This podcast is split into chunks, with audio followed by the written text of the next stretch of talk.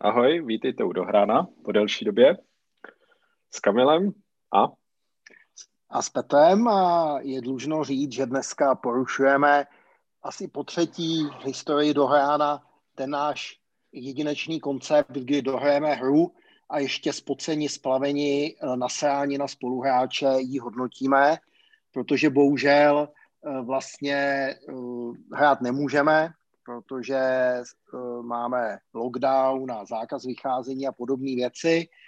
A tak jsme si pro vás připravili vlastně třetí, dá se říct, speciál, protože vždycky u speciálu toto porušujeme. A Kamil vlastně vybral hrozně zajímavý téma, takže to nechám na něm. Počkej, já jsem vybral téma. No jasně.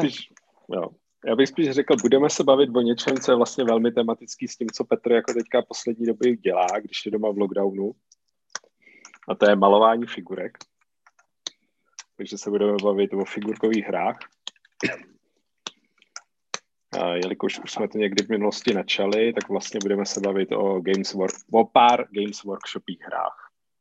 No a právě, protože my jsme minule vlastně vám s Kamilem dokázali jsme zahrát v té chvilce, když se otevřelo na ty 2 hodiny to okno, tak jsme dokázali zahrát vlastně Alpha Strike. Je zajímavý, že já hned asi týden potom jsem byl pozitivní na covid, takže nevím, jestli to bylo z tohohle výletu nebo z jiného výletu, ale určitě tam jsme ten Warhammer vzpomínali, protože já jsem říkal, že je to namakaný vesmír.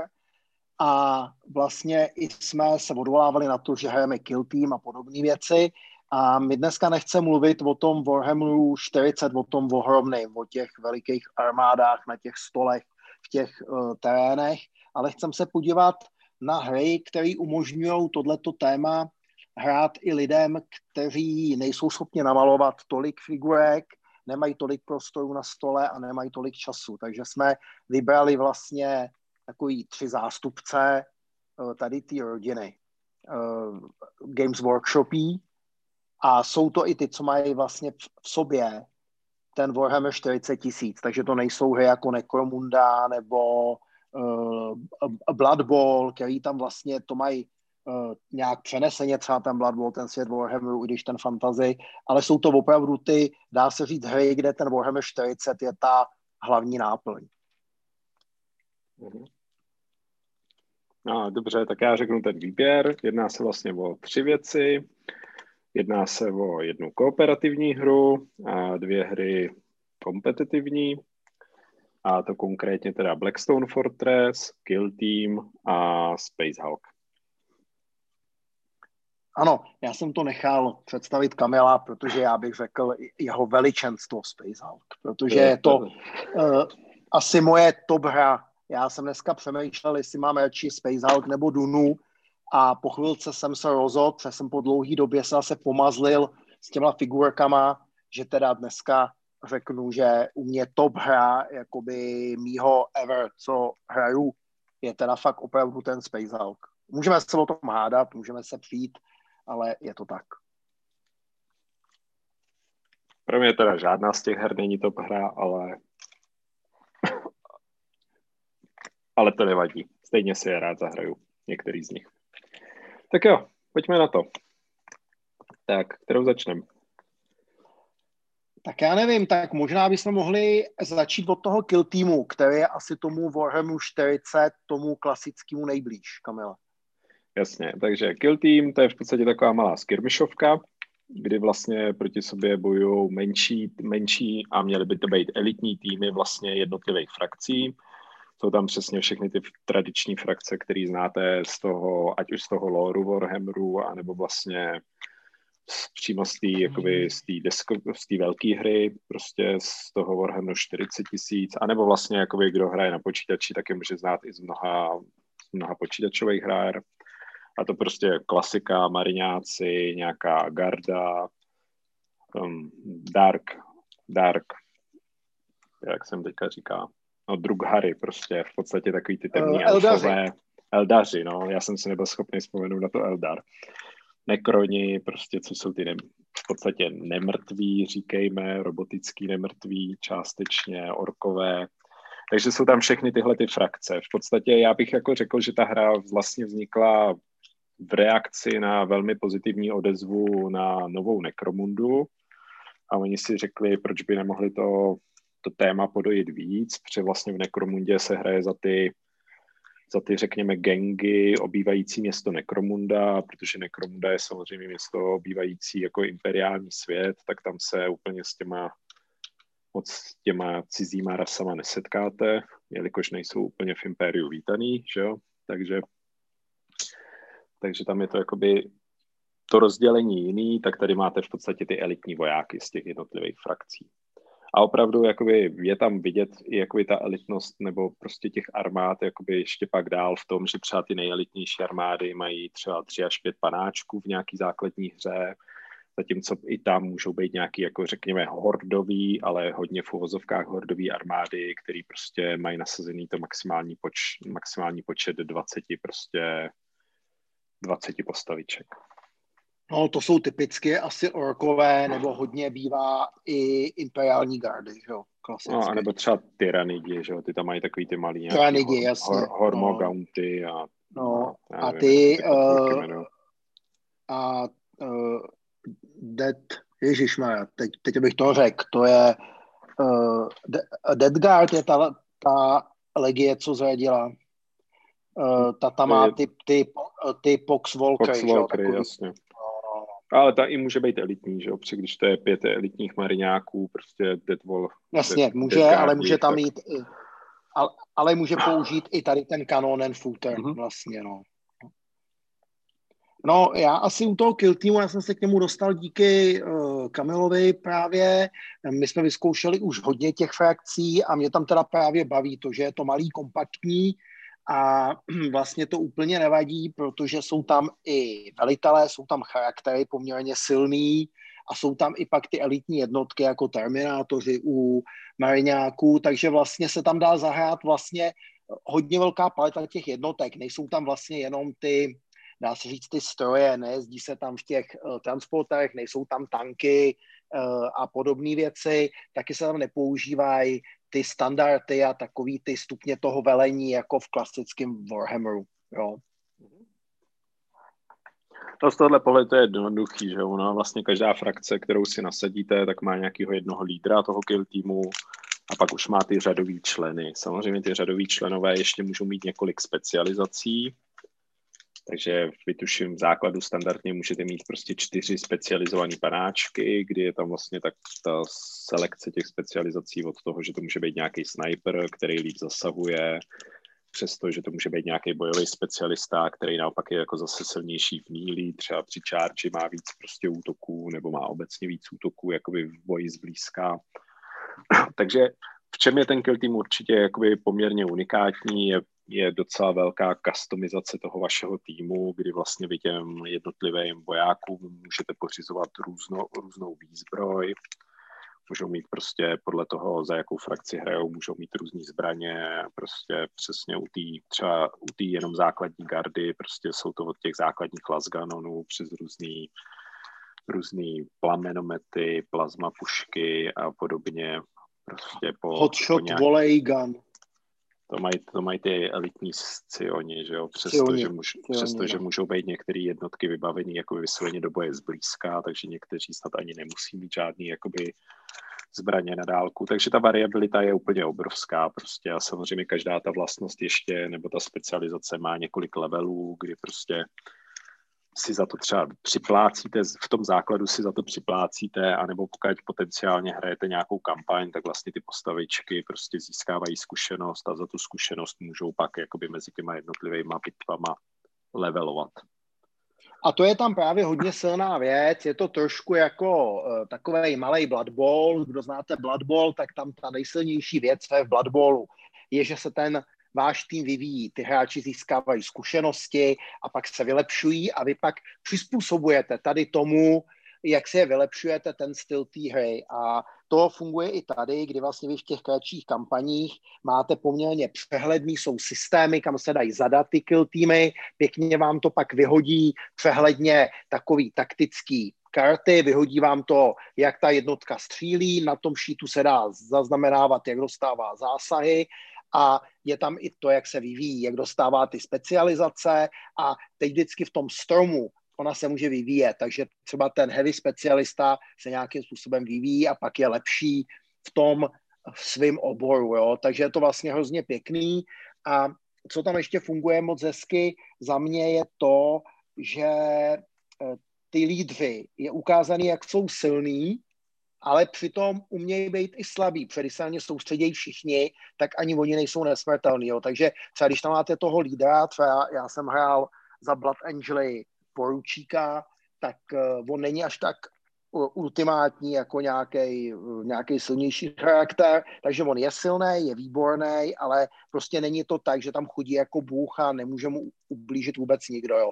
Takže je to tam jako prostě pěkně udělaný tady to, no, že člověk hodně tam člověk pak může hrát, zejména v začátcích těch misí, a k tomu já se dostanu pak, až budem tuhle hru hodnotit, tak se tam dá hrát právě poměrně hodně takticky a záleží na tom, jak člověk udělá ty pohyby. Jo.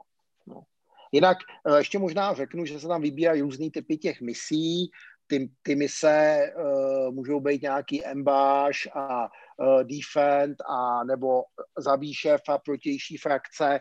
Dokonce k tomu rozšíření arena, kde se hraje na nějaký body, kde už to bylo trošku jako takový spíš jako nějaký koloseum, nějaký gladiátorský hry a celý je to takový menší, vejde se to na stůl, používají se k tomu terény klasicky z Warhammeru, jakoby 40, takový ty rozpadly imperiální města, trosky, prostě různých sektorů, třeba i mechanika a podobný. Takže i na tom stole to vypadá moc hezky a má to takový ty věci, kdy koukáte, jestli na někoho vidíte, ale zase chce to hrát s někým, s kým vás to baví, to hraní, jo? Protože tam často může docházet k nějakým drobným sporům, jako jestli je někdo v krytu nebo není, když má skovanou špičku meče a podobný. No. Takže asi to chce hrát s někým, kdo se úplně nehandrkuje, hrá to trošku na pohodu. Takový byl aspoň můj pocit z toho. Ale já to vlastně vnímám stejně a v podstatě ty, jak to, co jsi popisoval z začátku, tak to všechno jakoby se vázalo k tomu základnímu kill týmu, k těm prvním krabicím, kdy tam vlastně nebyly žádný rozšíření. A prostě to bylo tak, jak si popsal, prostě byla tam ta customizace a vlastně ten šéfík toho týmu zpravidla až na nějaký výjimky, to vlastně byla postavička stále s jedním životem, takže to bylo takový jakoby, on byl prostě silnej, on měl třeba na rozdíl od většiny těch vašich ostatních jako panáčků víc těch útoků prostě, nebo měl to lepší vybavení a podobně, ale zároveň on měl stále jako většinou pouze jeden život, takže prostě jedna nešťastná střela a měli jste po parádě. On vlastně ještě ten velitel sám o sobě uvolňoval to, že je tam něco, čemu se říká CPčka teďka, jestli se pamatuju dobře, a to vlastně, to jsou v podstatě body, za který si můžete vy, command pointy to jsou, a za který vy si můžete nakupovat prostě nějaký speciální vlastnosti. A nebo přehozy. A nebo přehozy, přesně tak. Takže jak by tam vlastně se dostávala do té hry další customizace, že každá ta jednotlivá frakce měla nějaký svý speciální vlastnosti a pak tam byly ještě nějaký jakoby společní ty CPčkový, já tomu budu říkat karty, protože to vycházelo většinou jako na kartách, prostě jakoby v těch rozšiřujících balíčcích. Takže jakoby ta customizace té hry byla jakoby úplně obrovská a bylo pěkný, že já jsem tam vlastně jako dost viděl ty rozdíly mezi těma jednotlivými frakcema, protože prostě třeba ty gardisti nebyli prostě stavění na to, aby chodili zblízka, takže ty se prostě rádi kryli, prostě rádi ustupovali, stříleli, zatímco prostě, když jste hráli nějaký takový orky, tak tam to bylo prostě o tom, jako běžím, přitom jako prostě tak nějak náhodně střílím, možná nějaká střela zasáhne, ale to mě vlastně vůbec netrápí, jede prostě o to doběhnout a pak toho soupeře pomastit těma čupama prostě. A tohle já musím jako potvrdit, protože opravdu tohle fungovalo a oni třeba i pak mezi jednotlivýma kapitulama těch mariňáků, tak oni pro takový ty významné kapituly, byly to většinou ty původní legie, jo, jako Blood Angels nebo Space Wolves a takhle, tak dostávali nějakou speciální vlastnost. A už jenom takováhle drobnost, třeba u toho Blood Angela, v tom rozšíření to bylo až, kdy ten Blood Angel má při charge +1 na zásah. Úplně mění to, jak hrajete tu kapitulu. A já zrovna hraju Blood Angely, protože mám tuhle tu kapitulu rád, protože máme nejčistší genofond, že jo? že jo, Kamile? A když já řeknu cokoliv jiného, tak Petr řekne heresy a přijde mě pálit plamenometem. Ano, plamenometem, ano. Takže vlastně jako u těch Blood Angelů tohle to opravdu změnilo ten styl toho hraní, jo, kdy opravdu, i když proti mně pak Kamil musel hrát s těma Thousand Sonama, tak musel s tím počítat, že fakt ten Blood Angel v tom charge, když doběhne, je nebezpečný. Jo. Jo. Ty jsi se jinak v mezičase dotknul ještě, jak jsi předtím mluvil, jedné věci. A to, my jsme si tu hru nejvíc užili, když se hraje na pohodu prostě. A přišlo nám, že to jakoby vlastně se k tomu hodí nejvíc. Ale paradoxně ona ta hra měla poměrně velký úspěch jakoby turnajově. Takže vlastně jakoby prostě ona se hrála turnajově už předtím, ale právě aby pak podpořili ještě víc tu turnajovost, tak vydali to rozšíření Arena, který vlastně bylo zajímavý prostě. Někomu přišlo zajímavý tím, že vlastně tam byly totálně symetrický ty vlastně plochy, takže jakoby v podstatě většina těch soubojů byla jako na symetrický ploše, kdy každý z vás prostě třeba měl ve svém jako rohu prostě 1 až 2 jakoby nějaký vítězný body a prostě zbylý vítězní body byly rozmístěný po ploše a vy jste prostě museli vyběhnout a museli jste se pokusit tomu soupeři vzít. A ještě teda čím ta jakoby arena určitě byla zajímavá, že vlastně byla koncipovaná pro boj prostě v, jak se říká, prostě v těch uzavřených prostorách, takže prostě v různých koridorech a tak dále, takže tam byly nějaký další speciální pravidla na to, jak funguje opportunity fire prostě v úzkých tunelech, spoza dveří a prostě podobné záležitosti, který vlastně my, když jsme hráli tu arénu, tak to byly asi jako ty nejnudnější hry Kill Teamu, jaký jsme vůbec zažili. Aspoň já se přiznám. Ne, to bylo hrozný. To kempení na těch bodech a pokrývání. Opravdu nejvíc jsme si užili takový ty ambaše a podobný. A nebo my jsme si hrozně užili hru, která vlastně by paradoxně pro Kamila a měla být noční můra, protože my jsme použili moje chodby ze Space Hulku, což jsou takový úzký koridory a pustili jsme Sciony proti Genestealerům. A podle veškerého loreu světu Warhammeru by ty Genestealeři měli ty Sciony roztrhat během pár minut. Hele, to zafungovalo úplně přesně. Ty Genestealeři opravdu roztrhali ty Sciony během pár minut. Jo. Čili... jo. A přitom Kamil samozřejmě jako říkal, ty vole, to je dobrý, to je přesně ono, ty nemají šanci, protože mají střílet na dálku. Jo. A naopak jsme pak v tom Space Hulku zahráli Kamilovi neporazitelný Thousand Sony, protože Thousand Sons to je v podstatě, tam se dá víc spor, jestli oni vlastně jsou zrádcovská legie nebo ne, že jo. Ale v každém případě jsou těžko k poražení konvenčně, protože jsou opravdu silní v té magii. A vlastně já jsem je porazil jednou vlastně Blood Angelama právě v těch úzkých chodbách, protože jsem dokázal pobíhat tak rychle, že oni mě v tom menším počtu nestihli zabít a ukradl jsem jim před nosem artefakt, o který jsme bojovali, jo. A pak jsem teda hrdině utekl, jo. Takže když pár bratrů blokovalo dveře, jo. Takže vlastně ty terény tam fungují tam ty zákonitosti. Nicméně někdy, já nechci ještě hodnotit, ale fungují prostě i tak, že prostě určitá armáda proti některým, když to hraje ta armáda dobře, nemá šanci. Jo? A samozřejmě zároveň záleží na tom postavení, že jo, prostě jak to máte poskládaný. Když prostě nejste na to soupeře vůbec připravený, tak to prostě pro vás může dopadnout tragicky. A pak záleží na tom terénu. Ale já bych se možná ještě dotknul jedné věci vlastně.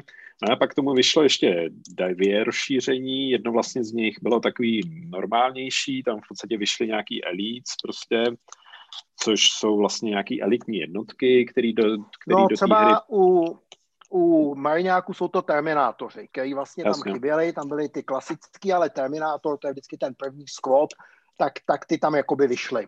Jo? Jo, a já jsem obecně chtěl říct, že tam prostě vyšly přesně specializované jednotky těch jednotlivých frakcí, které v obecné rovině byly silnější, ale byly zase výrazně dražší. Zároveň se jakoby tehdy doporučila posunutí mety z nějakých 100 bodů na 125 bodů na základní prostě hru, takže narostl i trošku ten bodový limit, abyste tam vlastně tyhle ty silnější jako jednotky mohli dostat. Ale pak vyšlo ještě jedno rozšíření a to tu hru úplně teda od základu měnilo a to bylo rozšíření Commanders, kde vlastně, jak už jsme si řekli, tak prostě ten Kill Team byl relativně unikátní v tom, že většina těch panáčků prostě byly sice elitní, ale prostě jako normální jako postavičky, prostě s jedním životem zpravidla, takže prostě poměrně rychle mohli odcházet, ale vlastně ty komandři to byli prostě úplně top elitní velitelé, kde prostě najednou se vám mezi těmhle postavičkama objevila postava prostě za 150 bodů, která prostě má 6 životů, má 4 nebo 5 útoků a prostě tam jsme se vlastně dostali k tomu, že když mu to vyšlo, tak takovýhle jakoby jeden velitel byl prostě potenciálně schopný porazit jakoby celý ten původní kill team, když se mu to sešlo, anebo zase naopak byl jako schopný samozřejmě v jednom kole jako úplně jako fatálně umřít prostě a neudělat nic prostě. A to souvisí jako s celým tím lorem toho Warhammeru a i s tím, jak fungují ty zbraně, že prostě když tam máte pak nějakou zbraň typu tý melty nebo nějakýho prostě jiný jako vošklivosti, která, nebo třeba váleční kladivo, který dává prostě... Gravitační puška, která právě kdo má safe lepší než 3, tak dává 2 zásahy nebo něco, jo. Ta je přesně prostě na tady ty... Jo, nebo ty věci prostě, co dávají 1d6 damage, tak prostě se může stát, že pak jako tamhle nějaký jako vidlák prostě proti němu vyhraje souboj, prostě hodí ten zásah, dá d6 damage a prostě váš velitel za 150 nebo 200 bodů se prostě poroučí jako z plochy a jde domů. To je to, co jsem myslel tou křehkostí. Ono to vlastně sedí i s tím lorem, protože v těch všech knihách, když vidíte, tak ten top velitel, když třeba kapitán nějaký ty kompanie toho skvodu, jo, prostě je schopnej opravdu zabít 5-6 standardních jednotek toho svýho typu a udělat úplnou jakoby anihilaci třeba imperiální gardy nebo něco, jo, takže na druhou stranu je těžký to do té hry dostat a já bych řekl, že to hodně závisí i na tom saveu, jo, pokud já jsem toho komandéra měl s tím savem 4+, a pak je to tak, jak ty říkáš, může ho vidlák odstřelit, pokud má nevyhnutelný save 2+, už je to těžší. Jo, no, jasně. Jo, prostě tak jako je potřeba si připustit, že ta hra je hodně kostkovaná, že jo, to prostě jako ne, že ne, ale... A možná bychom mohli říct, jak se to hraje, tak já zkusím začátek, ale potom ty bojový kola a ty hody nechám na tobě, protože ty jsem si nezapamatoval do teďka, jo. Jo. Aha, no tak, OK. A jinak, kdyby vám přišlo, že Kamil loupe ořechy, tak jsou to žetonky na další hru, kterou vám určitě popíšeme do hránu zase, jo. Někdy, tak, za pár let. Za pár let. Hele, takže v tom kill týmu je důležitý, že vy si na začátku vyberete tu rasu toho kill týmu, pak se vybere bojiště, postaví se ten kill tým se vlastně staví i na delší dobu. Vy tam můžete mít i víc jednotek, než který si vezmete do té konkrétní akce, jo. Takže vy si uděláte nějakou jednotku s nějakým lorem, jsou tam k tomu i určitý je tam generátor jmén, pokud nemáte jako fantazii, a jsou tam i takové věci, že se dá k tomu skvodu i nahodit, jak se chová, jestli je agresivní, jakou měl historii. Prostě vytvoříte si opravdu nějakou jednotku specialistů s příběhem. A potom se vybere bojiště a typ mise a počet bodů. A podle toho vy se snažíte nasadit, znáte většinou, co proti vám nasazuje ten soupeř, takže potom si nasazujete zbraně, které odpovídají. Takže tady třeba, kdybych já s Blood Angelama šel proti těžce pancerovaným terminátorům, tak tam určitě dám tu meltu, jo, nebo tu gravitační zbraň, nebo plazmovku. V okamžiku, když půjdu proti imperiální gardě nebo tyranidům, tak si tam dám plamenomety. A zase, proč plamenomety? Ono je to omezený, protože v těch pravidlech je jasně řečeno, podle toho, jak ty jednotky fungovaly, kolik mají těch speciálních zbraní. A já bych tady porovnal možná dvě jednotky, které znám. Znám Sciony, protože nedávno přeběhly od Kamila na moji stranu na Vánoce, a znám Blood Angely, který hraju, tak prostě Scioni mají větší možnost, ty se tam můžou dát až 4, ty speciální zbraně, ale ty Blood Angelové jenom 1 a ty ostatní mají ty základní bolty. Jo? Takže vlastně ty jednotky Blood Angelů jsou obecně silnější, ale mají jednoho specialistu. Takže já si musím vybrat, jestli tam chci člověka Blood Angela s plazmou, Blood Angela s gravitační zbraní, Blood Angela s heavy boltem nebo s plamenometem. Jo? Potom zase, když mám, dejme tomu k tomu Terminátora, tak tam si zase můžu vybrat, jo? Jestli mám mít nějakou zbraň. A ta variabilita těch zbraní, co ty imperiální gardy, je tady v tom jakoby vyšší. Tam klidně můžu mít až 4 ty specialisty u těch Scionů třeba. Jo? A takhle se vlastně sestavujou ty kill týmy tak, aby kamenůžky, papír, to co nejlíp zafungovalo na ten typ té mise a na ten protivníkův kill team, jo. Už teď můžu říct, aniž hodnotím, že tam existují některé kombinace, které samozřejmě jsou overpowered. Je to jako když prostě některá kombinace, jako když položíte sněhovou kouli na horký kamna. Jo, asi takovou máte šanci. Jo, naopak některé kombinace zase fungují úplně výborně. Jo. Takže to je takový to, jak se to nasazuje. Já nevím, jestli se i ty kartičky nějak vybírají, nebo... Ale takhle, já ještě k tomu, ty jsi vlastně to jako načal pěkně, prostě on je tam ten roster, o kterém ty jsi mluvil, že je tam těch 20 prostě, vy si vyberete až těch 20 postaviček a to je vlastně teoreticky ten důvod, proč to bylo populární, jakoby prostě v rámci i té turnajové scény, že jo, protože prostě... Vy, i když máte třeba elitní tým prostě nějakého Deathwatche nebo těch Blood Angelů, tak prostě tam si tam nagenerujete 20 postav a pak se to prostě mělo vždycky hrát tím stylem, že vlastně vy jdete a v tom turnaji potkáte hráče a teďka si řeknete, OK, já hraju Deathwatche, on mi řekne, já hraju Genestealery a já si vlastně z toho rostru i podle té mise, kterou mám, tak si vyberu jako ten kill tým, který tam pošlu. Takže vlastně tím se teoreticky... Jako prostě věřím, že mezi těma jako zkušenýma hráčema do jistý míry může ta jakoby úplná disbalance vyrovnat, protože prostě ty hráči si vyberou ty věci, které podle nich proti sobě navzájem fungujou prostě. Což samozřejmě v tom našem jakoby drobném hraní zase tak dobře nefungovalo, protože když jsme prostě měli každej, nebo nemusel vždycky zafungovat, protože když prostě máte jako dvě frakce a pořád se potkáváte s tím stadium, tak prostě buď si to na to jako vytuníte, nebo si to na to nevytuníte, no. No, ale jinak jakoby jo, prostě, takže takhle jako se vybrala vlastně ta mise a ve chvíli, když se vybere mise, tak už se pak hodí, kdo se jako začne setupovat, nebo to určuje mise samotná a pak prostě ta samotná hra probíhá tak, že je nějaká iniciativa, což je prostě à la Games Workshop, jakoby úplně primitivní hoď kostkama prostě. Pak je pohybová fáze, kde se vlastně... A teďka bych nekecal, podle mě jakoby vlastně se odhejbe jeden hráč a pak se odhejbe vlastně druhý hráč. A pak vlastně jakoby už přichází v podstatě ty další fáze, kdy se prostě po sobě střílí. Ne, první je ta psyker, ne? Psyker fáze, ne? A pak je jako samozřejmě psycher fáze a ta vlastně jako to třeba byla pro nás problematická fáze, protože vlastně těch jakoby frakcí, který jakoby před těma komandrama disponovali jakoby těmahle vlastnostma a vlastně ono i po těch komandrech jako není moc prostě. Byli to přesně Thousand Sons, byli to prostě přesně, já nevím, Grey Knighti a občas prostě to měl jako třeba nějaký Librarian. Nějaký Chaos šampion občas no. Těch jasně, ano, jakoby prostě... A zácovských legií, no. Jo, jako obecně prostě ty jako mariňáci něco měli a mohli mít jako něco prostě občas nějaký jiný frakce, ale obecně těch frakcí s těmahle vlastnostma tam bylo málo a třeba nám se to zdálo, že to jako té hře neprospívalo. No a po té psyker fázi vlastně přichází už ta střelecká fáze, pak ta chargeovací fáze, nebo ta mílí fáze a po ní je tam něco, co je morálka, tam se hází právě to, jak Kamil říkal, na tu morálku, no.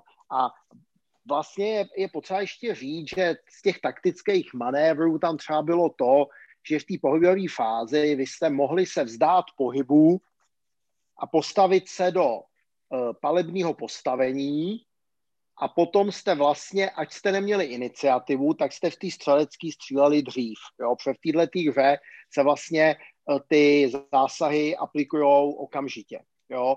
Takže někdy třeba jako pro některou frakci bylo lepší se nehejbat, ale dát se do toho ready to fire stavu a pak pálit vlastně před tou druhou frakcí, jo. Takže jsou tam takovýhle taktické možnosti, které mění ten timing. Co bylo u té psyker fáze hodně otravný bylo, že jsou tam některé hodně silné věci, takže celá ty Thousand Sons opravdu byli schopní tady v té fázi skyplit velice silnou postavu, jakoby jedním hodem, jo, poměrně, já bych řekl, že ještě byl nějak 3+, ne, nebo... A bylo to hodně jako takhle, no. Já myslím, že se tam házelo 2 kostkama prostě nějaký číslo, jako záleželo jasný, teďka na tom, jak byla silná, jakoby ta samotná, jakoby akce, no, ale Já to říkám, to nám tam úplně nefungovalo, že jo. Jakoby jinak prostě my jsme ještě, když jsme říkali, tak vlastně tam byly jakoby, ty fáze jsou různě dynamický, obecně jakoby třeba ten pohyb byl Igo-Ugo, prostě prvně jeden, pak druhý, zatímco v té střelbě a v těch samotných soubojích už se to pak střídá, takže jakoby prvně jde ten hráč s iniciativou, si vybírá a pak jde prostě ten druhý hráč.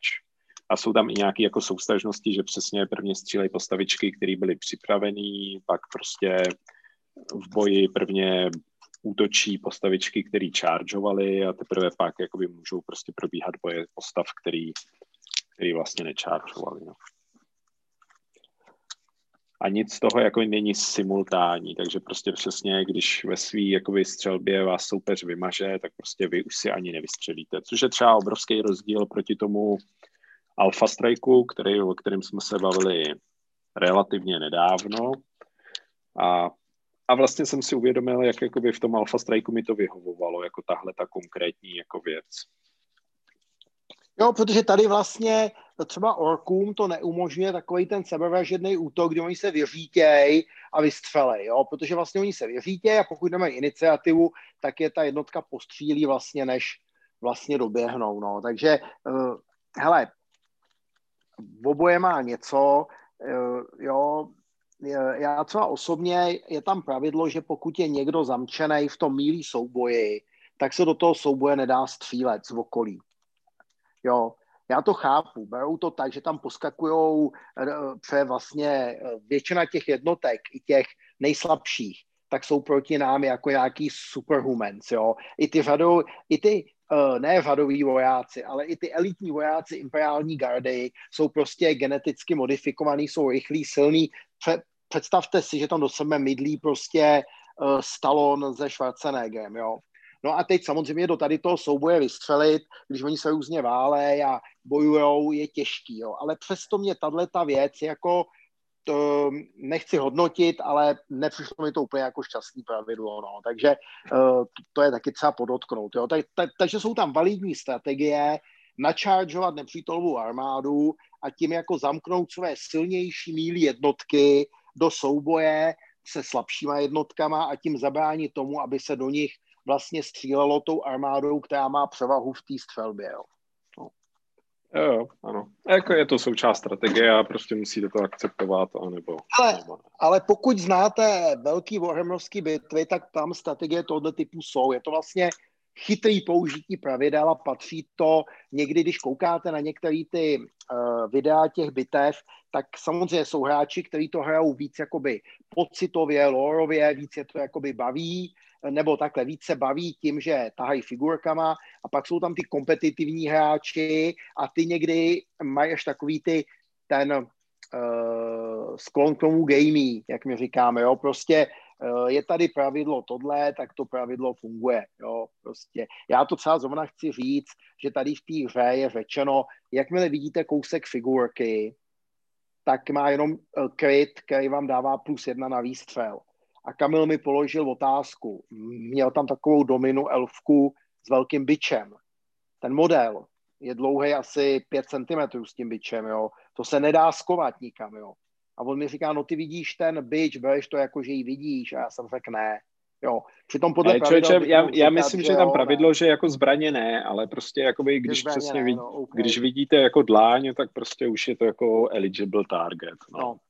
Jo, čili fakt závisí na té dohodě, ale tohle fungovalo i u toho Alpha Strikeu, kdy my jsme si říkali, ty vidíš mě, jo, tak si to jako říct, tak spíš jak to cítíte z té hry, no, než jako, hele, na kompetitivní hraní je Blood Bowl, že jo. No.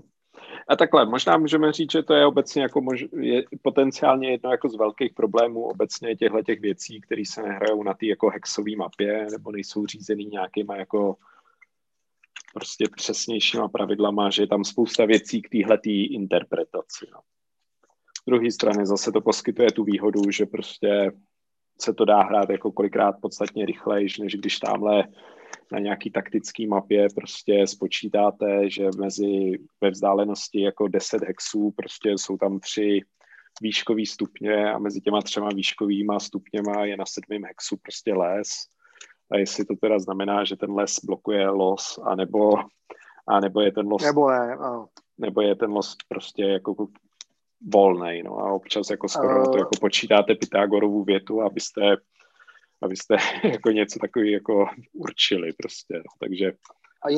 A jinak nejde o losa, to zvíře, ale jde o line of sight, jo, což je důležitý pro střelbu, pokud někdo není s tou terminologií úplně to. Jo, čili teď přesně Kamil jako říká, to je taková ta svoboda těch her na tom stole, která je pak ale vykoupená tím. Já jsem zažil kdysi dávno, ještě když existovala herna vlastně u obchodu Tomovy hry, tak tam byl jeden takový kluk, který se podle mě v 90% s kolegama pohádal. On se s nima teda pohádal i u karetky, jo, ale u tady těch postavičkových se pohádal skoro po každýho. Jo, protože se pokoušel použít nějaký pravidlo a příliš dogmaticky. Takže opravdu já bych ten Kill Team hrál s někým, koho to baví a spíš než kompetitivně, no. Jo, a tak my jsme obecně zjistili, že prostě nás nejvíc bavily ty hry, které byly na tu totální pohodu s těma jako nepříliš kompetitivníma armádama, prostě když se to hrálo jako v klidu a toto pak, jak říkáme, dávalo ty příběhy prostě hezký. A přesně, ano, blát a běží na něj, přesto sejmul jeho kamaráda. Občas tam vznikaly ty hezké situace, kdy jste do někoho bušili a nemohli jste ho zdolat a prostě byl tam ten hrdinej vojáček, který jako vzdoroval, nebo nějaký jako ubohej guardsman, prostě sejmul Genestealera, nebo sejmul prostě velitele soupeře a to bylo pak vztekání. Je to tak. Ano, no jo, no, tak znáš to. No, hele, ještě, co bychom k tomu ještě řekli, no, ta hra se hraje do doby, než jeden z těch týmů uteče, že jo, tam jsou ty hody na tu morálku, nebo je anulované. A většinou je ještě ovlivněná jako časovým limitem, že jo, jakoby prostě. Časový limit, nebo jsou tam ty mise na zabití toho lídra, že jo, kdy vlastně, jo, no, takže jsou tam jako zajímavý tady ty věci. Třeba když se hrála ta mise na ochranu toho lídra, tak jsem měl speciální kartu, když jsem mohl za CPčko spouštět to, že před něj skákali ty ostatní jako bodyguardi, jo. Takže fakt ta hra jako je pestrá a dává možnost každému si vlastně vyzkoušet ten Warhammer 40 a použít ty figurky, protože je namalujete. Není zešťu, než s nima tahat. Já teď vlastně tady koukám na ty své Terminátory z toho Space Hulku. Ty nebyly venku 2 roky, chudáci. Jo. Tak je zase někdy vyvětráš, ne? No jasně, no. Tak dáme do Kill Teamu. Dobře, no. Tak já možná ještě řeknu tehdy motivaci, proč vlastně jsme to jako začali taky hrát. Ona samozřejmě, jakoby člověk občas chce nějakou jako jednoduchou oddychovku. A jelikož mám docela rád ten lore, tak tady byla ještě lore toho Warhammeru, tak tady byla výhoda, že vlastně se dá začít poměrně jako snadno a na poměry Games Workshopu i velmi levně, protože tam byly nějaký jako rozumný startery, anebo prostě jste vystačili jako s jednou jako krabičkou prostě figurek, nebo s jedním Kill Teamem, jak dělali prostě a s tím jste mohli začít hrát. A já tady ještě zmíním jednu věc. Ten Games Workshop se výjimečně u toho Kill Teamu zachoval méně greedy, nebo možná chytřeji než jindy. On se chová hodně greedy, on hodně blokuje i jako, když si lidi sdílejí v obsah nebo něco. Jo, ta firma je taková tady na to vysazená. A snaží se vždycky mít všechno zaplacený, i jako dotisky recinových figurek z Číny, že jo, na tom Forge Worldu a podobný. Nicméně tady vlastně ten Kill Team, vy můžete legálně hrát i s postavičkami jakýmakoliv Warhammer 40. Jo, takže i když máte jakoukoliv armádu, nebo i když máte třeba ten Space Hulk, tu hru, tak ty postavičky se dají použít. A dokonce udělali další věc, která já ji budu zmiňovat i u Blackstone Fortress. Všechny postavičky z Blackstone Fortress, tak jsou k nim udělaný pravidla do Kill Teamu. Jo, a dají se tam použít. Jo, aha. Čili to je za mě bomba. Jo, a já bych jako obecně řekl, že ono jako se prostě to o nich říká a ono to samozřejmě dlouhou dobu platilo a vlastně v jednu dobu donutili jako prostě smazat všechny jakoby materiály ke svým hrám prostě třeba z Board Game Geeku. Ale já si myslím, že oni se prostě změnili, že jo? Oni mají jako pár let nějakého nového CEO, tuším, a teďka už mi přijde, že jako je to jiná společnost. Ne, že by si nechtěli nechat zaplatit, ale Ale už ale to nevnímám, že, že by to byla taková prasárna, jako to bývala tehdy před těmi lety. A je to vidět i v Blood Bowlu, kde oni jsou schopní respektovat i to, že jiné firmy dělají figurky do té hry, takže třeba i nemají problém jakoby podpořit nějaký fanovský týmy a dát je do pravidel. A hlavně respektujou vlastně skupinu hráčů, který si říkají NAV, jo, jako National American Football Association nebo jak, jo. A vlastně oni drželi ten Blood Bowl při životě, když na něj Games Workshop kašlal. A oni je teď jakoby respektujou a do určitý míry se s nima radějí o nějakých věcech. Takže já bych tam opravdu viděl u nich hodně tenhle ten posun. Na druhou stranu zase, jo, takový ty klasický jejich věci zmíním. Blitzball vyšel jenom v Americe, do Evropy vám ho nepošlou. A nový starter vlastně k 9. edici Warhammeru vyšel v omezeném počtu, aby se s ním asi dobře šmelilo na eBay. Jo. Toče, takže ale já nevím, takový, to bych si jich možná zastal, ne? To už je jako teďka pokosil COVID prostě, takže jako ono, jestli to dobře chápu, oni to prostě nestíhají dotiskávat, ale... Hele, dělávají to, vydali takhle třeba, já se marně snažím sehnat to Battle of Prosperous, tu hru, kde válčejí ty Space Wolfové s těma předheretik Thousand Sonama, jo, a nejsem schopný to sehnat, protože vlastně oni to udělali v limitované edici, jo, hrozně, jo. Takže opravdu to dneska jsou rakety, jo. To je vlastně taky moc hezká menší hra, box tady z toho světa, kde vlastně jsou i super postavy, protože tam to vede ten Azek Ahriman, ten, který vlastně pak promění ty Thousand Sony v ten prach, jo. Tak vlastně tam vede tu obranu toho Prospera před návratem Magnuse, jo. Takže moc hezká hra, nemůžu jí sehnat. Takže, hele, já Games Workshop miluju, jejich figurky maluju, jejich barvama, platím jim za to poctivě, takže, ale přesto si do nich trošku rejpnu, že prostě Fantasy Flight Games to ještě furt umějí o trošku líp za mě, no. I když zase mě otravují s jinýma věcma. Ale to jsme odbočili. Tak možná, jestli k tomu Kill Teamu má smysl říkat, jak to vypadá, protože vypadá to dobře, vypadá to jako Warhammer, že jo. Kdo si to hezky namaluje, tak to má. To má pěkný. No, žetonky, co k tomu jsou prostě pěkný. Oni ty žetonky dělají poctivý, jo. Pravidla jsou moc hezký, jo. Takže fakt vypadá to hezky, opět se na tom umí přiživit spousta jiných lidí, protože se k tomu vyrábějí ty boxy na ukládání těch figurek, jo, specificky na ty různý Kill Teamy. Takže prostě je to takový ten klasický hype, co je kolem každý Games Workshop hry, kdy ona v základu vždycky stojí rozumně, jo, protože ty jejich hry podle mě, když je koupíte, tak ten poměr cena výkon jsou dobrý v té kvalitě a v tom všem, jo. Ale pak ten hype okolo, ty barvičky, to uložení a ten prostor, to nakonec zdražej na tu úroveň, o který se nemluví, jak říkal Kamil minule u Adeptus Titanicus, jo. No. Tak je to prostě hobby, no. Jako není to hotová hra z krabice. Hele, já bych možná teda přejdeme k plusu, mínusům. No, určitě můžeme. Hele, tak já začnu plusama. Já si myslím, že je to rychle na stole, je to přiblížení Warhammeru širší hráčské veřejnosti a vlastně je to menší hra, rychleji zahratelná, která je prostě dostupnější. I bych řekl, že je to zábava. Jo? To je za mě takový jako ty hlavní plusy, když nebudu říkat ty plusy jako propracovaný vesmír, propracovaný lore, krásný modely. No to beru jako u toho Warhammeru 40 000, jako budeme opakovat u každý z těch dnešních her. OK. Tak já řeknu ještě jako tu obrovskou variabilitu, protože prostě těch týmů tam máte spousta a vlastně jakoby po té, co už teďka vyšlo těch několik expanzí, tak i jakoby většina těch týmů má jako velké množství jednotek, který můžete nasazovat. Takže jako ta znovuhratelnost je prostě, dalo by se říct, do jistý míry nekonečná prostě.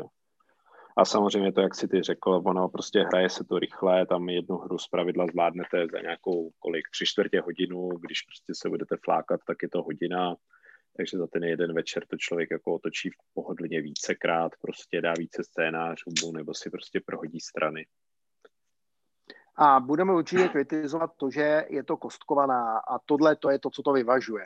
Když vám to jednou nenapadá, tak zahrajete druhou hru a tam vám to může padnout, jo. Jo, jasně.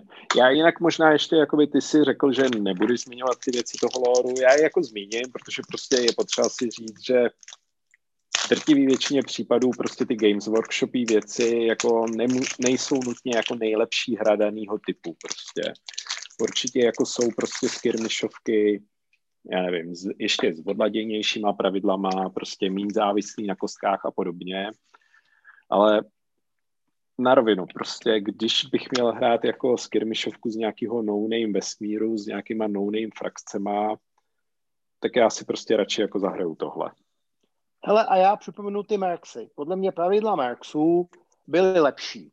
Byly možná komplikovanější, takže samozřejmě stěžovali třeba hraní s dětma nebo takhle, ale podle mě byly lepší ty pravidla. Jo? Víc odpovídali tomu chystání zbraně, použití dalekohledu. Byly, prostě člověk to úplně viděl, jak se zaměřuje ten odstřelováč. Jo? Hele, bomba, jo. Ty figurky byly moc pěkný. Byly pěkný, detailní, pěkně se malovaly. Vybudovali k tomu celý vesmír. Přesto ta hra je dneska mrtvá a Kill Team se hraje. To je ta odpověď, to je ta síla toho loreu, toho vesmíru Warhammer 40 tisíc. Jako jsou to prostě ty desítky knížek, prostě jako v podstatě nějaký jako filmy, ať už filmy jakoby prostě i pár jako takových pseudooficiálních, tak prostě jako čistě fanovský projekty. Jo, to je asi to, jako, co mě jakoby prostě k tomu táhne, byť jinak jakoby v mnohým jako je ten vesmír úplně jako přepálený, že jo, prostě. A jak jsme prostě řekli, tady máš, no, přepálený, přesně, no. No, a jak jsme řekli, prostě ty hry jako třeba nutně ani jako nejsou nejlepší zástupci svýho druhu, ale jo, jako. Ale prostě ta figurka je prostě seržant Lorenzo a ty mu to řekneš a tím jménem a víš, co zažil a proč tak vypadá a pamatovat si nějakého Ivana Ivanova, medika, tamhle frakce, USSR v Merxech prostě tě nebaví, no. Je to fenomén, no. A nebo prostě jako tisíce teďka moderních Kickstarterů, kdy prostě těch není jako týden, aby jako na Kickstarteru nebyla nějaká skirmishová jako bojovka, že jo, takže prostě.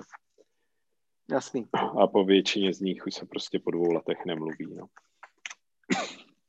Dobrá, takže tím máme možná jednu, asi jsme tomu ideáli víc, než jsme možná původně. No ještě mínusy a závěreční hodnoty. Jo, pravda, sorry. No, okay. Dobře, tak. Hele, mínusy. Za mě komplikovaný systém těch zásahů. Já třeba to porovnávám na tom, že jsem s holkou svojí mladší 16 let teda, jo, aby to zase nepůsobilo jako, že její jsou 2 třeba.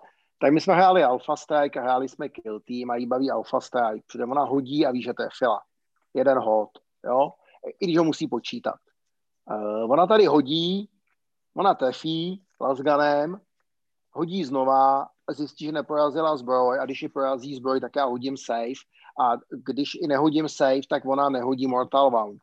Takže tohle to jí odrazovalo a i mě to malinko jako vždycky nebaví a vždycky Kamil ví, že se musím 6krát přeptát, jo, a vždycky mě i rozhodí to, že třeba když hodím 3 zranění, tak je to stejně jenom 1 flash wound a podobný, no. Takže to je to, co mě tam jakoby trošku vadí a potom já mám pochybnosti o těch fázích. Mně se nelíbí to, že ty kouzelníci jsou tak rychlí a tak silný. To je první věc, abych tu psychofázi měl rád na konci, takže ty bys toho kouzelníka musel udržet mimo boj, jo, nesmí k němu nikdo doběhnout a mávat kolem něj mečem, když má kouzly. A nelíbí se mi, že když jako je ten charge, tak se do toho už nedá střílet. A ne ani proto pravidlo, protože umím si představit, že se tam válej na zemi, lezou po sobě a nemůžeš do toho střelit. Ale proto, že se nám asi 2krát nebo 3krát stalo, že se nám to takhle zamklo a ta hra skončila a my jsme 20 minut házeli koskama a nebylo to už o žádným, ale vůbec o žádným taktizování, jo. Takže to je za mě takový nějaký mínus, jo. Já bych ještě k tomu jako zamykání jako v té charge, prostě ono se to dá pořešit jinak, že jo, prostě všichni asi chápeme, že jako navzájem se nebudou střílet prostě Space Mariňáci loajální, ale z druhé strany přesně jako když přijde na situaci, že je tam zamknutý nějaký malý grunt, prostě orkský, a teďka je tam nějaký jako warboss prostě s nějakou jako střeleckou zbraní, tak ten by jako zaručeně neuvažoval ani jako sekundu, jestli jakoby prostě propálí i svýho malýho pomocníčka, když přitom jako sejme soupeře, že jo, takže prostě tímhle stylem by se to dalo ošetřit, což mimo jiné třeba Games Workshop jedný ze svých her v Middle-earth konkrétně prostě má, že zlá strana může do soubojů střílet, protože tam prostě ten jako ten respekt k těm vlastním je prostě řekněme nižší. A jinak jako ty jste asi vystihl všechno, jako, nebo respektive takhle, já řeknu, mě jako třeba ten jakoby kostkovej souboj, jako ten kostkovej systém nevadí. Jo? Já vlastně ten systém toho, že prostě hitnu a pak jako porovnávám, jestli prostě, jako pak ještě tam třeba řešíme ten save, to by mi nevadilo, jako občas mi tam trošku vadí ten hod na tu jako toughness ještě, to je prostě pravda a chápu, že to někomu může přijít dlouhavý, no. Kdybych já řekl, tak mě možná tam nejvíc na tom vadí přesně jakoby to, prostě ty problémy občas s těma fázema, kdy prostě, když se vám podaří se zamknout do těch kombatů, tak si prostě střelecká frakce vůbec nevystřelí a prostě, když jde třeba o tu gardu, tak ta prostě v tom mílí jako nemá sebe menší šanci prostě. Ta je v něm jako úplně marná, takže jako pak ta hra vlastně jako tak rychle, jak začala, tak prostě třeba končí. A s tím možná souvisí obecný mínus. Prostě občas máte nějaký line-upy, kdy ta hra sice, jak Petr říkal, bude velmi rychle za vámi, ale prostě když se to hodně nepotká, tak to prostě není zábavný ani pro jednu stranu. Takhle vlastně ty si třeba, když si tehdy narážel na ty Thousand Sony, tak prostě jako některé ty hry proti nim jako nebyly zábavný a přestože jsem vyhrál a to většinou člověka těší, tak jsem si to ani jako neužil, no. No já hlavně narážím na tu situaci, kdy jsem měl ty Blood Angely zamklý v té bitvě s těma tvojima Scionama, nevím, proč jsme to tak hráli, jo, nějak jste tenkrát chtěli vyčistit to, že pijem krev, nebo nějaký takový divný heretický názory jste měli a teď bylo jasný, že prohraješ, jo, ale protože tam nepadaly ty morální hody, tak jsme se tam opravdu hod na morálku prošel. 5 nemůžu útočit, 1 můžu útočit, za útoči minul jsem. Teď ty Blood Angelové. První minul, druhý trefil, nezabil, třetí netrefil. Další kolo. Ty vole. To bylo jak účetnictví, jo. Jo. Čili mě by nevadilo to, že se do té charge nedá střílet. Asi by se mi líbilo, kdyby třeba ty zlí do ní střílet mohli. Já taky nevidím důvod, proč by šampion Death Guard nevystřelil do Poxvolka, který mu cloní před nějakým loajálním mariňákem, jo. Jo, otevřeně. Jo. Takže tam bych to možná takhle upravil. Je otázka, jestli by pak ta hra jako fungovala, chtěl by to otestovat. Já jsem uvažoval i o tom dát tu Psyker fázi opravdu nakonec. Udělat to tak, jak bývají kouzelníci ve většině her, jo. Že kouzelník může kouzlit, když není v close combatu. Jo.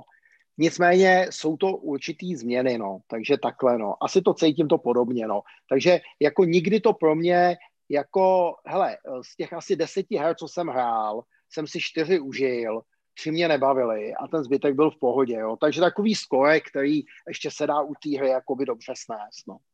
Jo. Už možná, kdybychom se přenesli k nějakému závěrečnému slovu, tak je to v podstatě hodně jednoduchá jako skirmishová hra a prostě vlastně ve své době to bylo jako nejjednodušší zahrání si jako toho loru Warhammeru, prostě jak jste se k němu mohli dostat. A nemuset nabarvit 100 figurek a prostě nechat v tom desítky tisíc. Tak, přesně tak, jo. Tak v tomhletom to bylo dobrý, samozřejmě teďka vyšla nějaká nová edice, 9., ve který jakoby měl být výrazně jakoby funkčnější ten systém prostě pro ty hodně malý síly, ale to nevím, to jsem zatím neskoušel, možná někdy jako dáme s Martinem, uvidíme. Takže, hele, já bych to uzavřel takhle, jako za mě to vyplnilo místo na trhu, pokud máte rádi vesmír Warhammeru 40 000, pokud máte rádi ty figurky, tak je to výborný okamžik, výborná hra, kde můžete použít. Jo, protože opravdu si namalujete pár mariňáků, já nevím, 10-15 figurek mariňáků a můžete s těma Blood Angelama nebo Deathwatchema nebo co si namalujete Dark Angely, můžete s tím odehrát opravdu pěkné bitvy a zahýbat si s nima. Takže ne, že vám jenom stojí na police, práší se na ně. Takže za mě tu hru mám rád právě proto. Já jsem si i proto mám vlastně postavený jak ty Blood Angely, tak mám teď ty Sciony.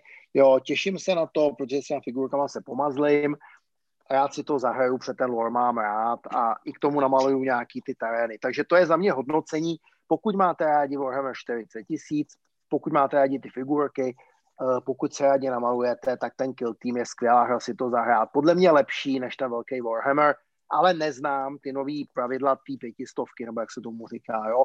Možná to bude lepší. Combat Patrol se myslím jmenují ty nejmenší jako kombaty prostě v té 9. edici. No a hele, přejdeme na tu kooperativku, jo.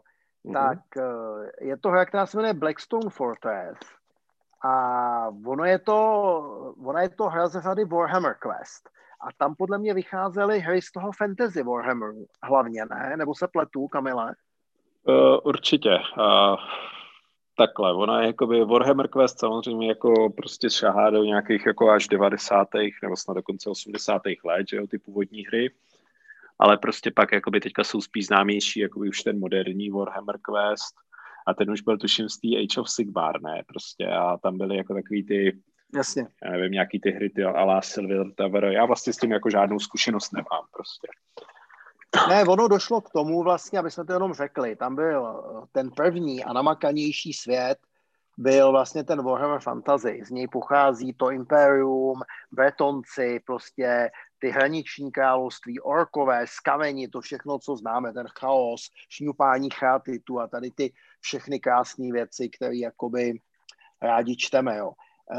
Nicméně oni pak udělali takovou přesmičku, že oni ten svět nějakou katastrofou zrušili a vytvořili nový svět, jakoby posunuli to v té historii, no a z té nové doby teda teď vyšly teda ty Warhammer Questy. Já teda teď vím, že oni by teď měli tu fantazii znova oživit, se teď z ní vlastně zůstal jenom ten Blood Bowl jakoby živej, jo, a uvidíme, jak to teda bude, jo, protože tam byla řada hezkých modelů a byly tam hlavně moc hezký lory, jo, takový velice pestrý, no.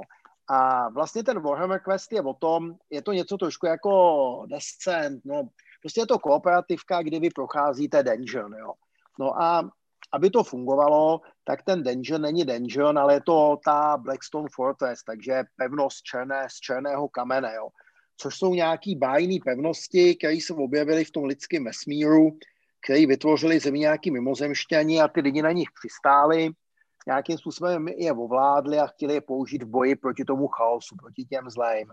Jenomže ono to vypadá, že oni ty chaosáci, tady ty pevnosti vlastně ovládali lépe. Takže nakonec vlastně, když ty pevnosti, já tuším, že byly 4 nebo kolik jich bylo, měli bránit ten vesmír, tak oni vlastně kdykoliv k nim ta flotila toho chaosu, těch zlejch vlastně, nebo zlejch, to je těžký v tomhle vesmíru, no, toho chaosu, ne toho řádu.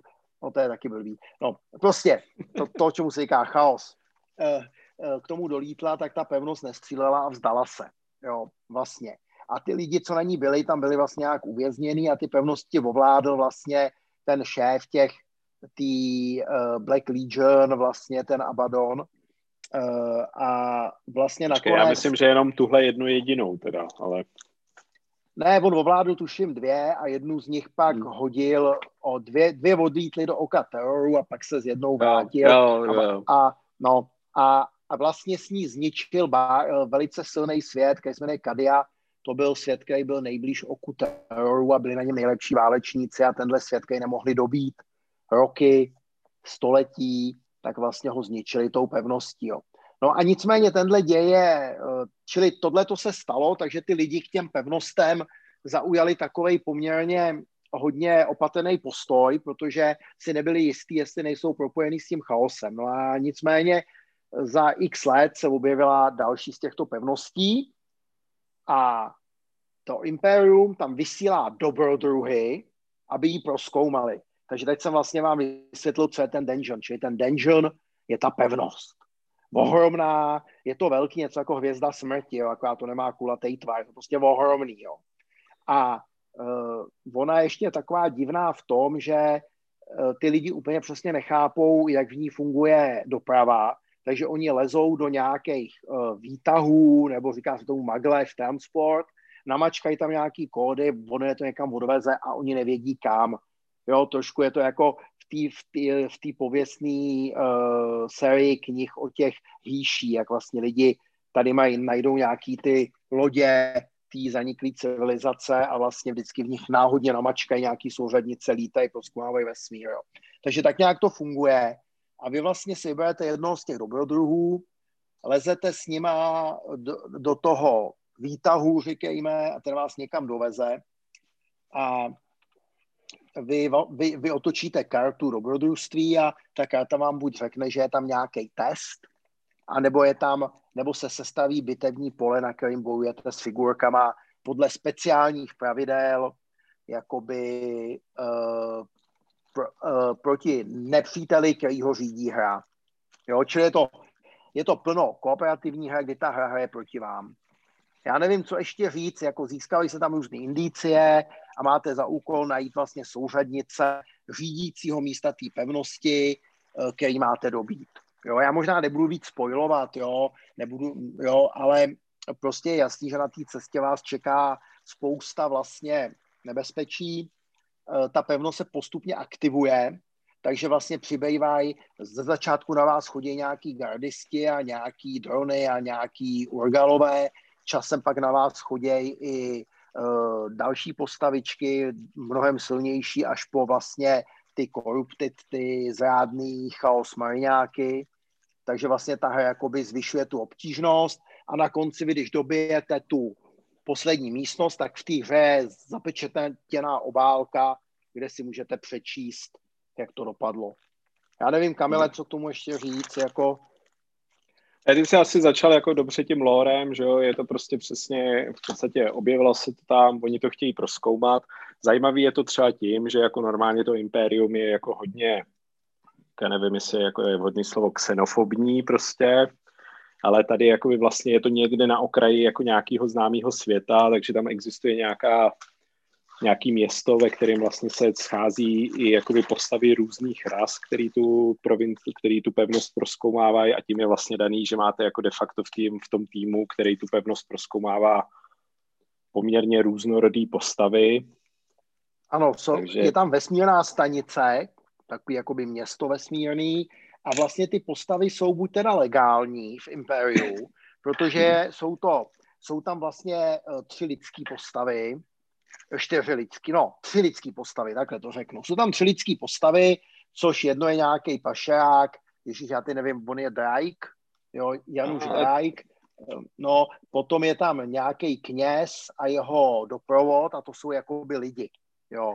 Potom jsou tam dva ratlingové, což jsou vlastně hobiti a to je taky imperiální rasa, která je uznaná jako abdomen, teda jako mutace, která je povolená, takže ještě mají ten status humanity, jo.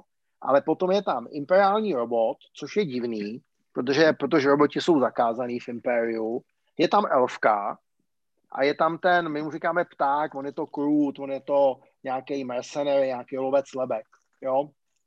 Takže tyhle už legální nejsou, či to je to, co zmiňuje vlastně ten, co zmiňuje Kamil, před je možný jenom tady na periferii, jo. To by jako na slušném světě imperiálním byla heresy. Tak a jako de facto, dalo by se říct, že to kampaňová hra, že jo, nechci říct legacy, protože vlastně ten příběh, jakoby postupně porážíte ty jednotlivé mise a zjišťujete ty jako nějaký, já nevím teďka, jestli tomu říkají klíče, hesla prostě, tak vlastně se jako ten... No. Tak se ten příběh jakoby postupně posouvá, takže jakoby v tomhle je to jakoby podobný prostě tomu Descentu nebo jiným hrám tohohle typu. Vlastně kupujete vybavení v tom městě, no. Že jo, vracíte se do něj, používáte svoje kosmické lodě a jejich zdroje, jo, je to takový dungeon, no, prostě. Jo, jako v některých ohledech je to třeba podobný i tomu jakoby prostě Gloomhavenu, že jo, že se ten svět prostě postupně vyvíjí, posouvá jako v nějaký omezený míře prostě. Jinak jako hraje se to vlastně než v Gloomhaven. No, omezenější než v Gloomhaven. Jo. Je to jako jiný v tom, že se to hraje na hexový mapě oproti třeba prostě tomu Kill Teamu, o kterém jsme předtím mluvili. A ještě čím je to ale důležitý oproti Descentu, nepotřebujete tady pána jeskyně nebo jakoby prostě toho overlorda, se ta hra vlastně jakoby zařídí všechno pomocí nějakých iniciativních karet, kdy vy vlastně si vždycky líznete a zase možná by se dalo do jistý míry říct, že je to trošku podobné jako třeba v Gloomhavenu, kdy prostě ty karty jednotlivý vám určují, co ta daná jakoby frakce bude dělat, tak tady máte nějakou kartu chování těch postaviček a vlastně za ty jednotlivý postavičky třeba házíte, prostě abyste zjistili, jak se oni budou chovat a co se pokusí vykonat. A funguje to dobře. Jako vyvolává to dobrý situace, jsou i pěkně nadizajnovaný ty jednotlivý levely. My třeba, když jsme teď nedávno, my to hrajeme právě s holkama a s přítelem starší holky, dostali jsme se do jednoho toho,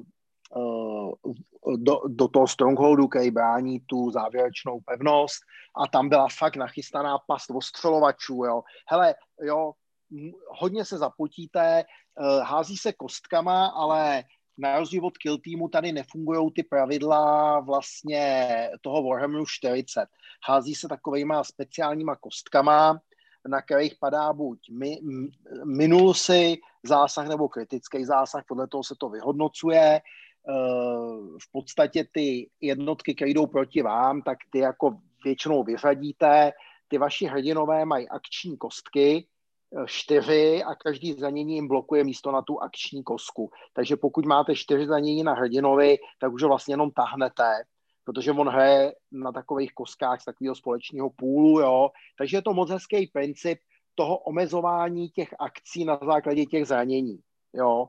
To je tam moc hezký a i každý ten hrdina má specifické vlastnosti a pokud je používáte dobře ty hrdiny, tak to funguje výborně. Jo, já třeba hraju s oblibou ty hobity, oni jsou 2, na rozdíl od ostatních postojiček, ty jsou 1. A když používá člověk dobře ty jejich vlastnosti, tak to funguje dobře. Jo. Na druhou stranu ta hra umí připravit situace, kdy se vám někdo vpadne do zád, nebo se stane nějaká hrozná věc, že jste hodil 2 jedničky na 2 kostkách, takže je tam hodně zvratů. Jo. Takže fakt jako za nás jako zábavný a hodně bych řekl, že ta umělá inteligence funguje dobře a i se to dobře obsluhuje. Není to prostě otrava to obsluhovat, tu hru. Jo? V podstatě sedíme u toho, máme to trošku rozhozený, jeden řídí iniciativu, jeden říká, jo, a prostě nikoho to nezdržuje, to, že hraje za tu hru. Protože u některých tady těch her, to hraní za tu hru, ač je to dobrý, tak je poměrně jako obtížný. Já třeba si vzpomínám, že když jsme hráli Eldritch Horror, to byl ta hra, jak se běhalo po tom městě, zavíjaly se ty brány, tak tam to kolo té hry bylo hrozně komplikovaný. Jo, odehrát, jo. Jasně.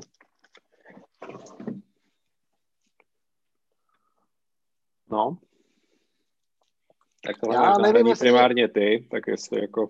No hele, já nevím, jestli tu můžeš něco víc říkat, já nechci úplně spoilovat, jo. Takže vlastně vydete na nějakou misi, taháte karty, podle toho, co splníte, najdete buď něco, co proměníte na peníze, za to si nakoupíte vybavení jsou lepší zbraně, různé vychytávky, léčení, jo. Vybavujete se, když najdete 4 clue, jedete do strongholdu, když dobijete 4 strongholdy, které jsou přednastavený, jdete na ten závěrečný váut, jo. Když to celý dohrajete, dá se to hrát znova, před tomu vyšla spousta rozšíření, jsou k tomu i různý mise, který to nějak rozšířujou. Já třeba mám rozšíření, v kterém byl Traitor komisař a Ogrin, takže taková jako vychytávka, která tam přidává jakou specifickou misi, kdy abyste mohli vůbec jít dál, tak musíte přerušit temný rituál, který by tam přivolal bohy chaosu a ta pevnost by vlastně začala sloužit chaosu.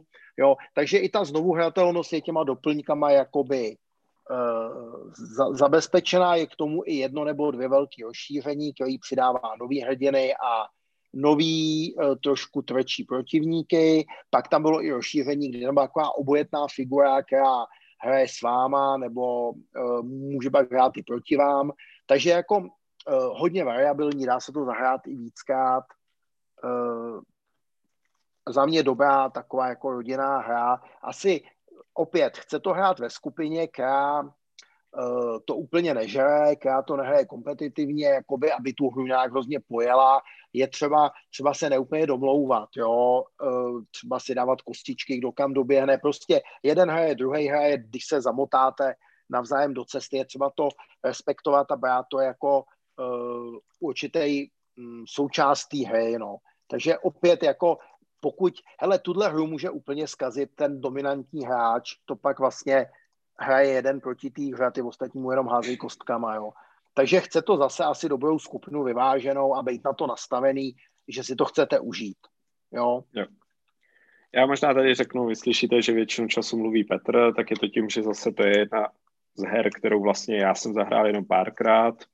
V té skupině jsme si ji jenom lehce vyzkoušeli a vlastně jsme vyhodnotili, že de facto asi jako na to naše potkávání to úplně není, že jo, prostě, že je jako lepší si ji zahrát v tom, jako řekněme, pohodovějším rodinným setupu, kde od toho jako ty, já nevím, to nechci, aby to znělo zlé, ale jakoby prostě od té náplně toho času očekáváte něco jiného. Ne, řekl to dobře, protože my, když jsme to hráli, tak jsme tam měli takový, jako ty jsi to zahrál no, optimálně a takhle a neodcházeli jsme ani spokojení, asi prostě třeba ten Gloomhaven je tady v tom těžší, takže asi je takový to optimalizování a snaha tu hru přehrát co nejlíp, je tam taková jakoby logičtější, jo? Jo, takže já jsem spíš možná jako chtěl jako narazit spíš na něco jiného, že to jako není úplně taková ta velká hra, že když prostě jako ten čas, kdy se potkáme, tak jako, že bychom ho jako obětovali třeba tomu Blackstone Fortressu, prostě ty si to náramně užil doma s rodinou a vlastně spolu hrajeme jiný hry prostě. Ale to bych zase neřekl, jo. My máme takový trošku zaklínadlo velká hra, nebo je to moc malá hra na to, aby mi brala prostor, jo. To zase rozhodně to není. To jsem taky neřekl. Není to Lord of Hellas zase, jo. Ta hra prostě na úrovni Kill Teamu je jakoby určitě, jo. Jo, spíš možná nám neseděla úplně ta kooperativka, taky se vždycky nesejdeme ve čtyřech, jo. Jo, takže a asi bych to vzal spíš takhle, no. Já jsem s tou hrou ohromně spokojený a myslím si, že jako my doma hrajeme poměrně komplikovaný hry, jako včetně Tainted Graalů a prostě Války o prsten, Bitvy 5 armád, jako Rebeli s holkama, jo. A ta hra se udržuje na stole a jako baví nás, jo. Takže bych řekl, že ta hra je velká dost, tato, ale možná nesedla spíš do apetitu té naší skupiny, jo. No. Jo. Jinak vypadá trošku hůř, jo. Já, když ji porovnám se Space Hulkem, tak ty komponenty, ty místnosti nejsou až tak hezký, ty díly, jo. Takže na standardní hru, co proti hrám FFG, je to prostě furt úžas. Figurky nádherný teda, jo. Zvlášť některý, jako malovat některé ty figurky, fakt jako teď jsem se bavil s jedním začátečníkem, který si bohužel jako první vzal Tadeuše, což je hodně detailní figurka toho kněze, navíc má bílý hadry a bílá se maluje hrozně, jo. Hůř se maluje jenom černá, jo. Takže opravdu strávil 7 hodin na té figurce a stejně to zalí na brzdovku, jo, aby se to odbarvilo a malovalo znova. Takže jako detailní, krásné figurky, dá se to hrát vlastně i s nenamalovaným, protože ty hrdinové jsou červený, ty nestvory jsou šedivý, jo. Určitě je tam pár nelogičností, třeba v té hře zase, kdyby to člověk úplně do detailu hledal, ale myslím si, že to funguje dobře. Jako když to porovnám s jinýma hrama, který jsme hráli takhle proti té hře, jako takový ty z té série, takových těch Dungeons and Dragons, jo, tak tam se chovali ty soupeři, nebo i tak se chovali daleko hloupějc, nebo zase to není takový schematický hodně, jako třeba Pád Avalonu, nebo další tady ty plně kooperativní hry, které my doma hrajeme rádi, protože my rádi občas hrajeme spolu, aby jsme nemuseli hrát proti sobě, jo. Jo. Asi holkám sedí i to, že se tam tolik neumírá, když se to hraje rozumně, my to hrajeme hrozně opatrně, takže vždycky utíkáme včas a takhle, jo. Takže, jo. Za mě asi dobrý, možná už bych mohl vzít jako, jo, ještě bych chtěl říct tu jednu věc, jo, ta skvělá věc je, že všechny ty figurky z této hry se dají použít v Kill Teamu. Jsou tam k tomu pravidla, ty figurky mají ten popis úplně stejný, jako mají figurky z Kill Teamu a dokonce, když si vyjedete ty tabulky, jak jsem říkal, ty rastry, nebo jak to zmiňoval Kamil, tak když si vyjedete Servants of the Abyss, tak vám to vyjede přesně ten soupis těch figurek, jo, nebo ty většina těch figurek, těch hrdinů funguje jako hrdinové do imperiální gardy, do tady té sekce, jo. Takže to je další věc, která mě jako pomáhá, protože já vlastně, když si teď to namaluju, tak vlastně získávám kompletní jednu zlou frakci, nebo tu chaos frakci, ty Servants of the Abyss, kterou můžu vlastně hrát proti klukům, proti Kamilovi Martinovi, jakoby Kill Teamu. Jo? Takže to je určitě jako dobrá věc. No a kdybych měl říct ty plusy, tak za mě je to určitě to, jak se chová ta umělá inteligence té hry. Líbí se mi ty pravidla, jak jsou udělaný těch bojů, jo? Protože to hodně dává možnosti, musíte dobře využívat ty postavičky, protože ty postavičky některá se musí krejt a střílet z dálky, jiná je dobrá na blízko, jiná je rychlá, jo? Takže opravdu ty postavičky jsou hrozně rozdílný, jo? To hraní za každou za každého toho hrdinu je teda úplně rozdílný, jo? Takže to se mi líbí a líbí se mi, že je tam zajištěná tou podporou, těma rozšířeníma i ta znovuhratelnost. Tak plusy na tebe, Kamile? Tak já jsem to hrál jenom párkrát a asi já řeknu, že zase pro mě byl plus jakoby to téma a vlastně jakoby byla to prostě taková jako pohodová kooperativka, no. Přesně, no. No a k těm minusům. No a teď jako jedna věc je, že přece jenom ta hra se trošku obtížněji, ona má dobře udělaný saveovací systém, jo. To jsem měl říct možná v plusech, jo. Tam jsou pitlíky, do kterých si všechno zasejujete a ta hra se dá ukončit, měla by se ukončovat většinou v tom městě, ale dá se ukončit i mezi misema a je tam jasně popsaný jak. Vy tam máte pitlíčky, do těch si dáte karty a přesně víte, jak příště začít. Nicméně přece jenom ta příprava té hry a to sestavování těch dungeonů jednotlivých je trošku obtížnější a pokud jedete další misi a sejde se vám tam, že 5krát po sobě bojujete, tak se tam dostavuje určitá schematičnost a už to není až tak zábavný, protože člověk vlastně hraje stejnou situaci třeba po třetí v krátkém čase. Jo? A potom, co bych tomu vyčetl hodně, je určitá netématičnost. Jo? Já bych ji teda možná vyčetl i tomu Kill Teamu trochu, jo? Ale u toho Kill Teamu jsem to nezmiňoval úmyslně, protože tam je to míň patrný. Jo? Pokud čtete ty knihy a máte ten lore, tak třeba víte, že takový vesmírný mariňák zabije 150 kamile imperiálních gardistů bez problémů. A to asi jo, no. Ale tak, hele, no. To podle mě jako platí pro úplně všechny hry jako z Warhammeru, protože no. Prostě přesně jako v tom loreu je to takový, že pošlou jako nějakou kompanii mariňáků a ta dobije celý svět, prostě proti... Celý svět, proti 10 000 místních jednotek, ano. Přesně no, tak, zatímco tak, ve všech těch hrách, jako když se dostanete na nějaký poměr stylu, že jako ty mariňáci jsou přičíslení 1:3, tak je to spíš moc prostě. No a v Kill Teamu je to přesně tak, že asi 1:3 tam ještě funguje. Takže pokud tam mám ty Terminátory a bojuju proti těm Dark Eldarům, tak je fakt kusím, jo. Ale v tom Kill Teamu už je to dovedený teda ab absurdum, jo. Protože tam jsou Death Legion, traitor mariňáci, čili ty, co zradili vlastně ty Luna Wolves, ta legie věrná Horovi, který z toho císaře zradil a která po jeho smrti se přeměnovala na Death Legion, zdrhli do oka teroru, tam žijou 10 000 let, že jo, nebo 1000 let a pak se vrátěj a bojou. A tyhle ty ultra starý, chaosem prosáklí mariňáky, tak oni mají 4 životy a ty moje 2 hobiti je prostě zastřelej, než tím doběhnou.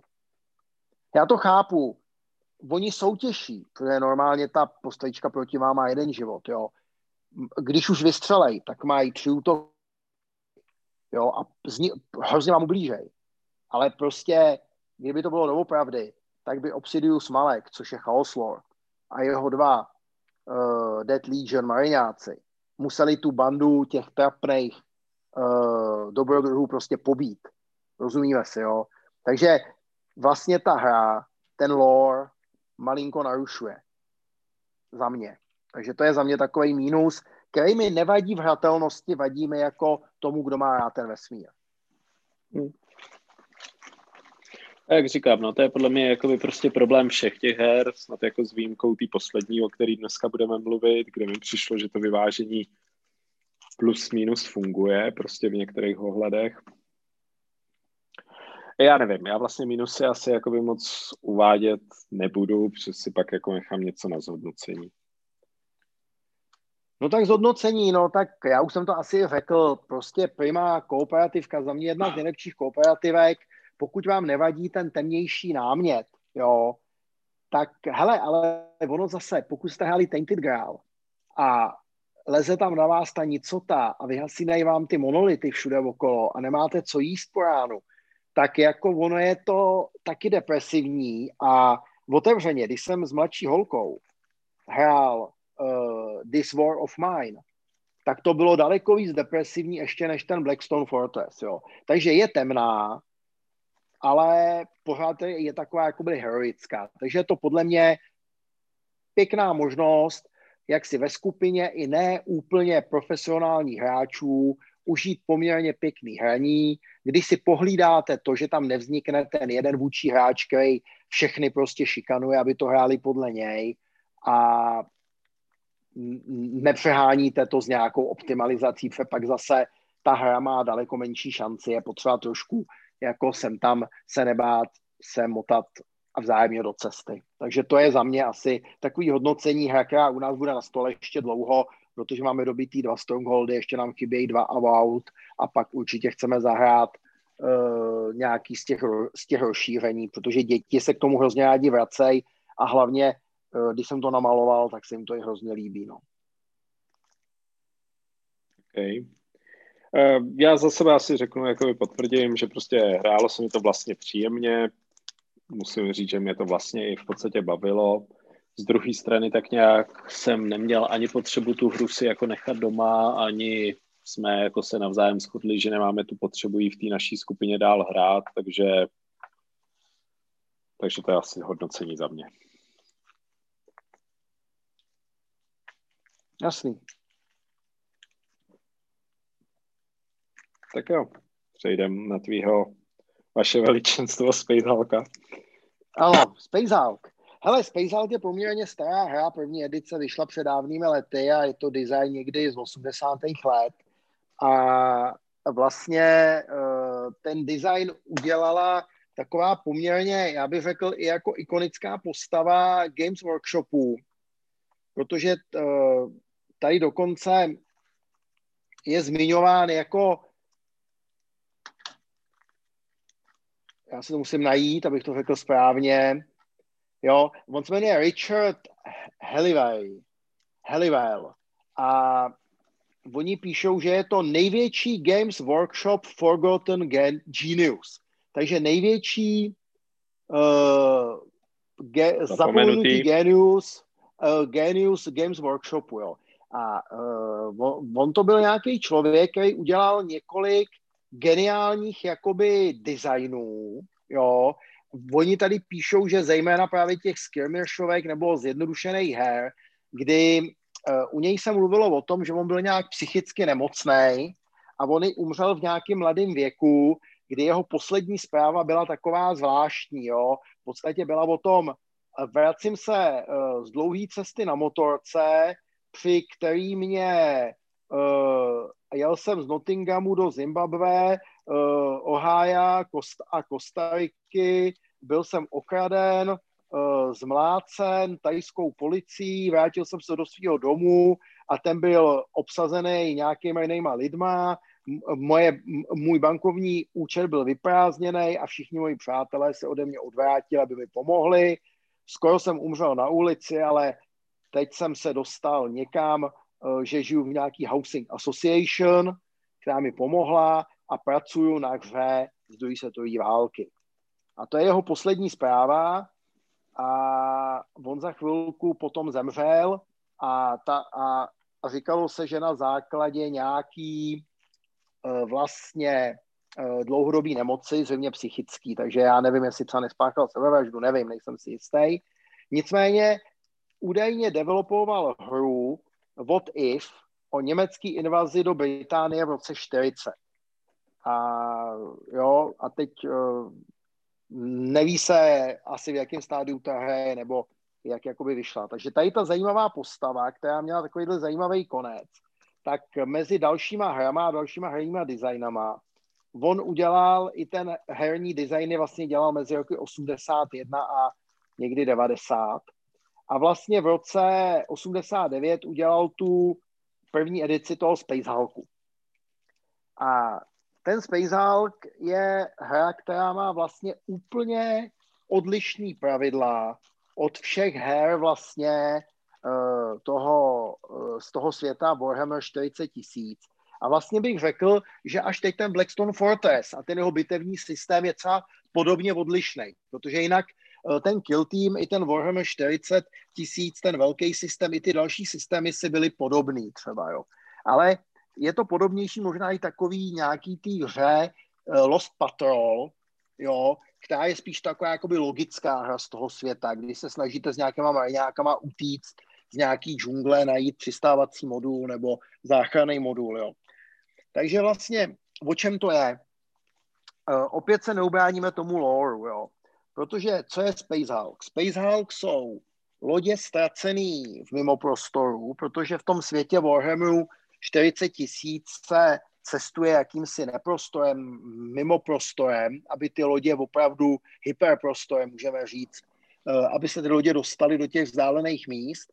Nicméně ono se ukazuje, že v tomhle tom vesmíru je tady ten prostor obsazený právě těma silama chaosu.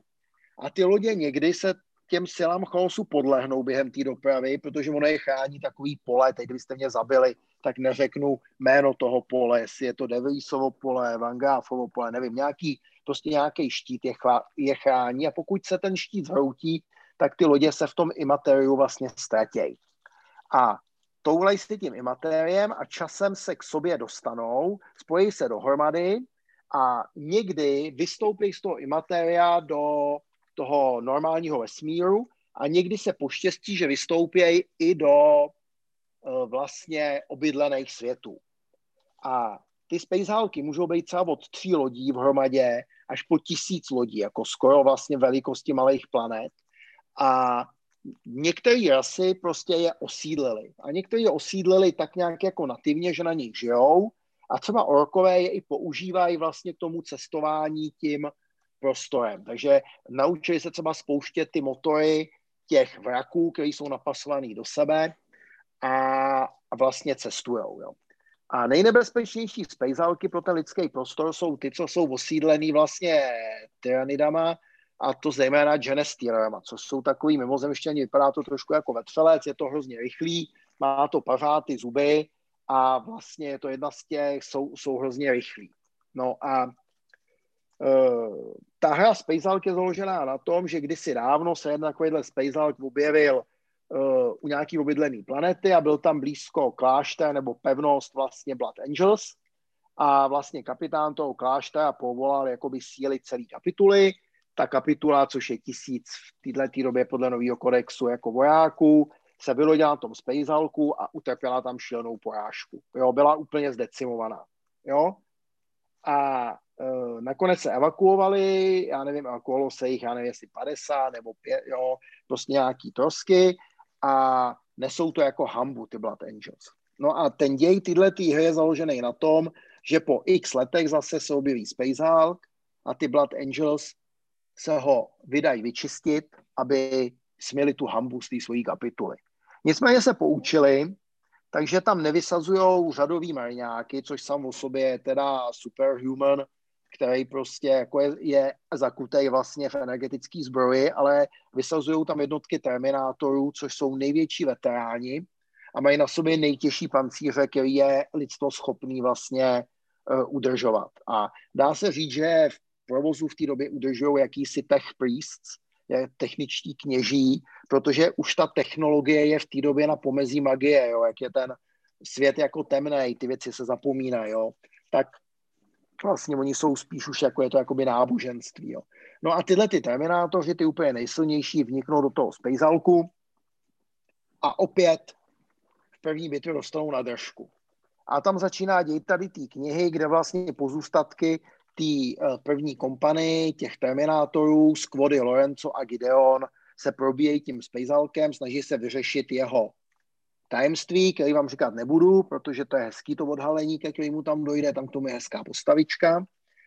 A plnějí mise, kdy bojují proti těm Genestealerům.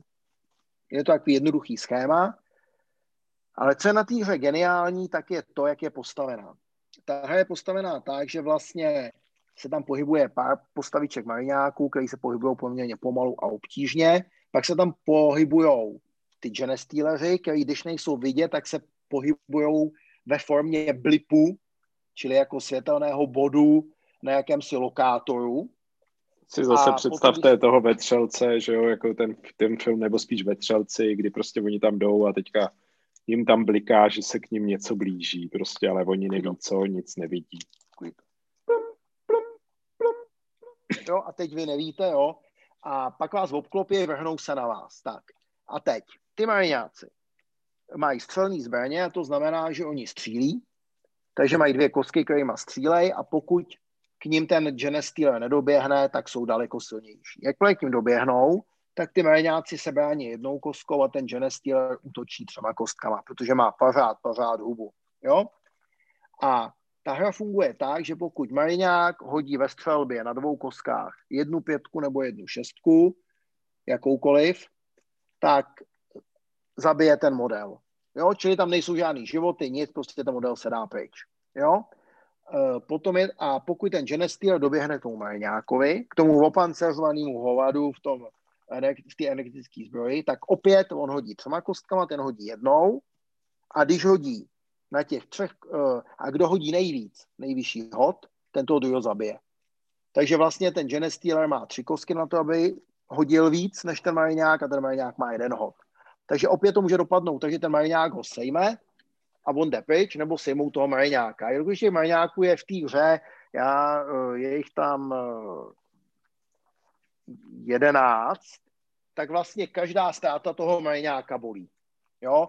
A v okamžiku, když třeba ztratíte 2 nebo 3, tak už se ta mise začíná dostávat do toho, že ji nesplníte a některé ty mise plníte úplně s vypětím všech sil, tím, že poslední z těch mariňáků dobíhá do nějaké místnosti. Teď se možná ptáte, co je na tom za zábavu. No, ta zábava je v tom, že ten systém je hrozně jednoduchý. Tam jsou vlastně pak ještě nějaký další zbraně, ale jsou taky hrozně jednoduchý, protože jako ta zbraně je tam plamenomet, který blokuje cestu tím výstřikem té plazmy, je tam rotační kanon, který trefuje 3 kostkama, je tam kladivo a meč, který má, jedním se dá blokovat, jedno má víc do útoku a je tam štít, který blokuje zásah.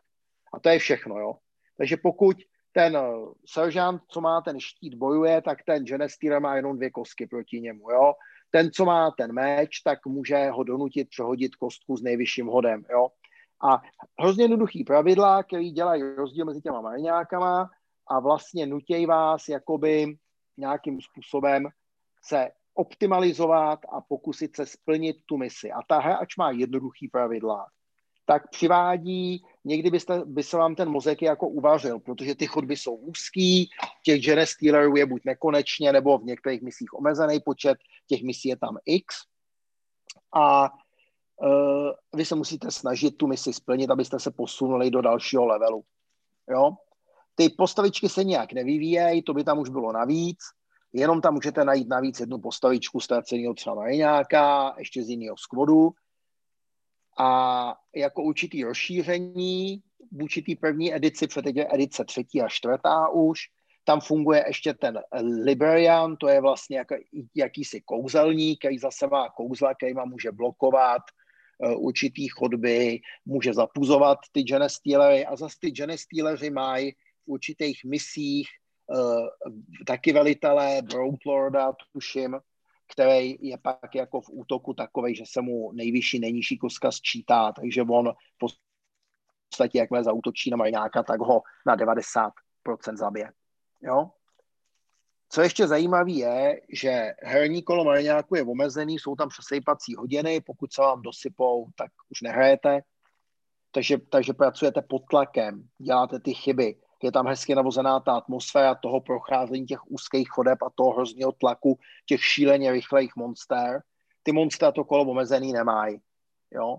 Většinou je to, asi bych to přirovnal k tomu, že nejde ani tak o to, jako asi vyhrát za ty Genestealery, spíše to tak, že ten, kdo hraje za ty Genestealery, tak trošku dělá pána jeskyně.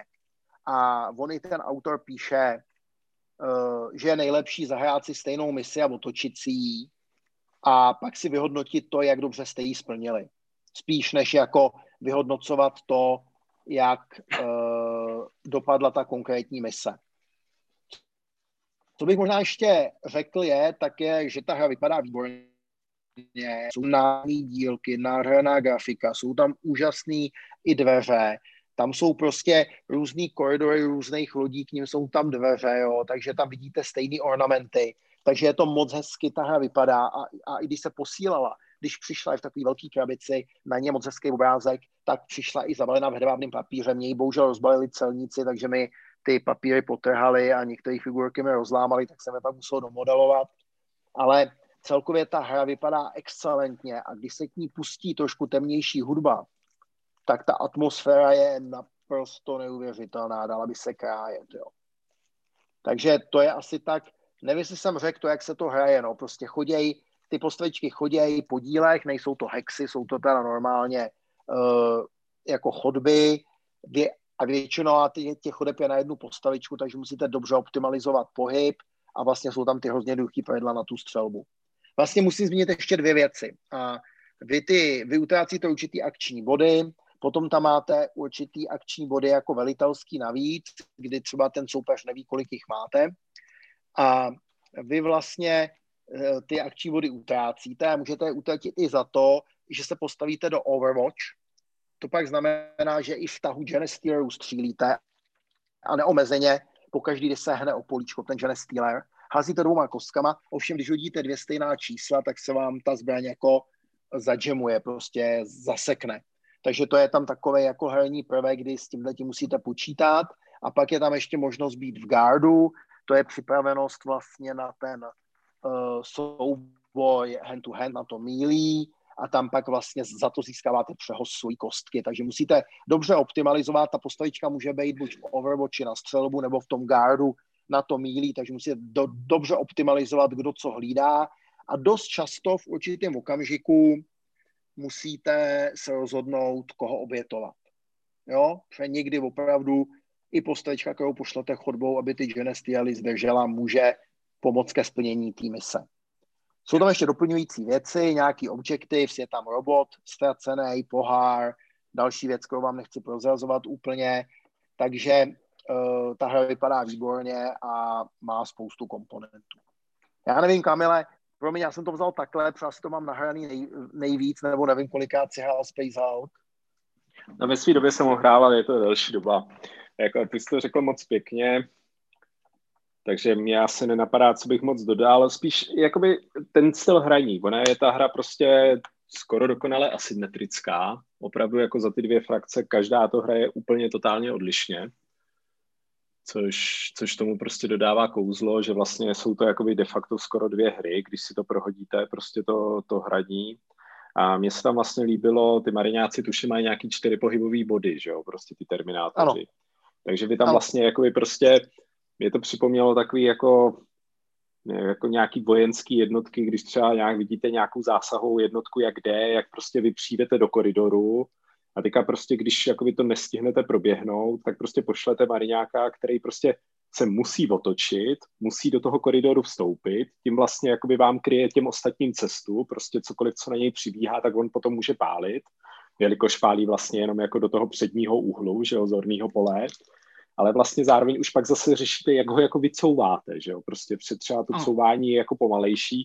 Je to prostě takový úplně dokonalý puzzle prostě, nebo puzzle, jako to zní tady v tomhletom pohledu blbě. No je to prostě puzzle, jako, a je to akční puzzle, opravdu, to říkáš dobře. Jo, ale jako by prostě, jako je to strašně atmosférický v tom, že prostě jdete a teďka jako pokrýváte ty chodby, aby prostě jako jste se posouvali furt dál. A teďka, když se na vás začnou valit, tak opravdu prostě jako, jak tě máte na tu dálku, taky prostě jako kosíte úplně neuvěřitelně, ale ve chvíli, kdy se začnou přibližovat z několika směrů najednou, tak prostě občas víte, že už jste v háji. No. A pak je to jakoby prostě třeba i o tom, jakože přesně řeknete, tyhle dva to tady jako vzadu hájí, jak Petr podotkl, a my ostatní běžíme hlava nehlava prostě dopředu a doufáme, že nás nikdo nesežere. Jako, takže ta atmosféra často, je jako úplně dokonalá. A já tam úplně vidím i to, jak on hájí tu chodbu a neruší na něj a teď furt stojí, pálí, jo, ten bůh války, jo, v tom plnění a najednou z té podlahy vyleze ten Genestia a najednou on zmizí v tom klubku těch těl a je po něm, jo. Já to úplně vidím. Nebo často jsem používal i ten výstřel tím plamenometem, když tam stál ten můj voják, jo. A to pak ono to na 2+ zasáhne i jeho, jo.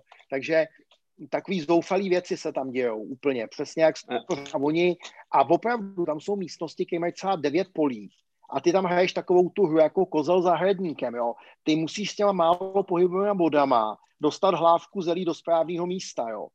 Jo. Čili musíš dostat ty úhly tak, aby ti tam stál ten správnej se štítem nebo ten s mečem, jo. Čili to je opravdu puzzle občas, jo. Jo, jo.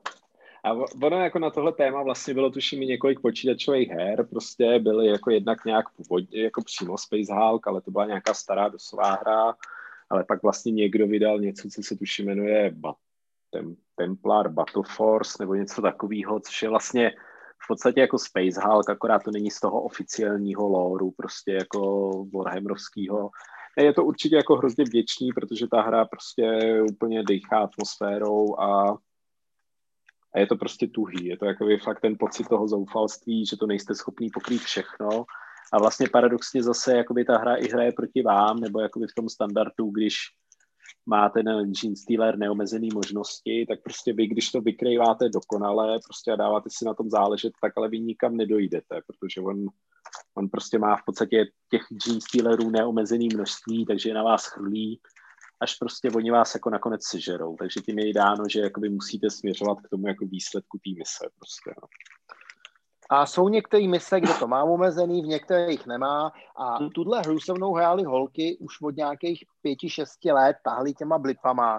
V podstatě bylo to, hele, ani to nebylo jednodušší, protože ty děti jsou občas geniální, jo. Takže my jsme si pak, jo, takže vlastně i se to dá hrát poměrně jednoduše, když máte někoho přes za ty Genestealery, to může být i takový overrun, ani nemusí ten člověk moc přemýšlet, jo, takže se to dá zahrát i, tohle se mnou hrála i Jana, jako, ač ne úplně ráda, jo, no, takže jako přesně, je to puzzle, ale v takovém akčním módu a ty mise jsou hodně rozdílný. Já bych řekl v dobrým, že já obecně ty puzzlové hry úplně nemusím, ale tohle je puzzle jako v tom nejlepším, jako by prostě slova smyslu. A nádhera byla, když jsem držel tu chodbu, jo, a měl jsem fakt dobrý postavení a najednou jsem zjistil, že ten jeden dvojitej blip je ten Broutlord.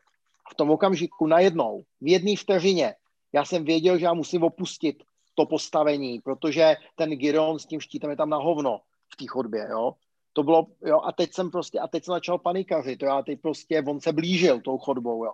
Jako neuvěřitelný, no a potom lucky shot, co na něj se střílí jenom jedním a bylo po něm. Jo, zajímavé. Ne, na něj se musí hodit double hit. Jo. A najednou ratatá a prostě Brothers Scipio od té doby je to my hero, ho prostě sejmul. Jo. Prostě a ta úleva, jo, najednou. Jo. Jako neuvěřitelný jako okamžik, jo. A k tomu ta grafika té hry a ty namalované figurky a jo. Prostě fakt jako atmosférická hra, ač samozřejmě a hrozně jednoduché ty pravidla mají, já nevím, 5 stránek, jo. Neuvěřitelné. No, já je tady mám, no, tak ty pravidla, když nebudou ty mise, tak dobře, hele, mají 23 stránek i jako s obrázkama, jo, ale jsou tam obrázky opravdu moc hezky namalovaný, těch situací přímo jako jak to máš řešit, jak se hejbat, to je tady, jak sestavit figurky, takže jako bych řekl, že opravdových pravidel je třeba 6 stránek, jo, a celá hra se vejde do 4 tabulek a naprosto to stačí, jo. No. Taky ta hra měla x lidí se snažilo do ní doplňovat pravidla, Nicméně já jediný pravidlo, jediný house rule, který používám, je to, že používáme z pravidel první edice full auto pro ten autokanon. To se vystřílí půlka munice a trefuje se pak všechno v chodbě, včetně vlastních, jo, což tady teda můžou ty hodný udělat, nebo ty hodný, no ty Blood Angelové. Ty hodný, no vlastně, že jo, Kamile. No, takže cítím lehký náznak heresy, ale zatím to pominu. Jo. Ale jo, prostě opravdu je to, čili to je jediný, ale jinak doplňovali do toho lidi i kaplana, kapitány, doplňovali do toho normální mariňáky. Nicméně ty normální mariňáci, když byli udělaný správně, že stříleli jednou kostkou, tak vlastně a že neměli vlastně do obrany, měli -1, tak vlastně byli, nebyli k ničemu, což je správně v tom Space Hulku, jo. Takže za mě tahle hra, jednoduchý pravidla, velice silná atmosféra, abych řekl, silnější než Blackstone Fortress je než Kill Team, jo. Prostě ten Space Hulk tu atmosféru přetejká. Já jenom otvírám tu krabici a cítím takový jako lehký mrazení, nádherný bunch prostě figurek, je tam tuna těch Genestealerů, já je mám namalovaný jako ve třelce, velice jednoduše, jo. Je tam těch 12 mariňáků, vlastně s tím 13 s tím knihovníkem, takže jako za mě super prostě. Ne, a já bych jako asi tady s tebou naprosto souhlasil jakoby v takovém tom pocitu té temnosti toho lóru prostě a té jako bezvýchodnosti, jako ten Space Hulk jako zaručeně jakoby prostě z těch Games Workshopových věcí asi jako pro mě taky králuje. No. Tam samozřejmě jako kdybychom se dostali k nějakým jako slabinám, tak jako občas se uvádí ta jako různorodost těch misí, že jo, že ne všechny jsou jako dobře vyvážený prostě a ale zase, tak jdeme na ty plusy, možná jsme ty plusy už řekli. Takže je to atmosféra, skvěle to vypadá, jednoduchý pravidla, velká znovuhratelnost. Tam se asi shodneme, ne? Jo, určitě. No. A ty jsi zmínil dobře ten mínus. Všechno stojí a padá s misema. Některé ty mise jsou opravdu špatně nadizajnované. Takže je tam jedna mise, která je nehratelná za Genestealery. A jsou tam asi dvě mise, které jsou jenom laky hratelný za mariňáky. Tohle ale zase ten Richard jako opodstatňuje tím, nebo i ty autoři současný, oni říkají, zahrajte si tu misi za obě dvě strany a pak vyhodnojte, kdo jí splnil líp. Jo?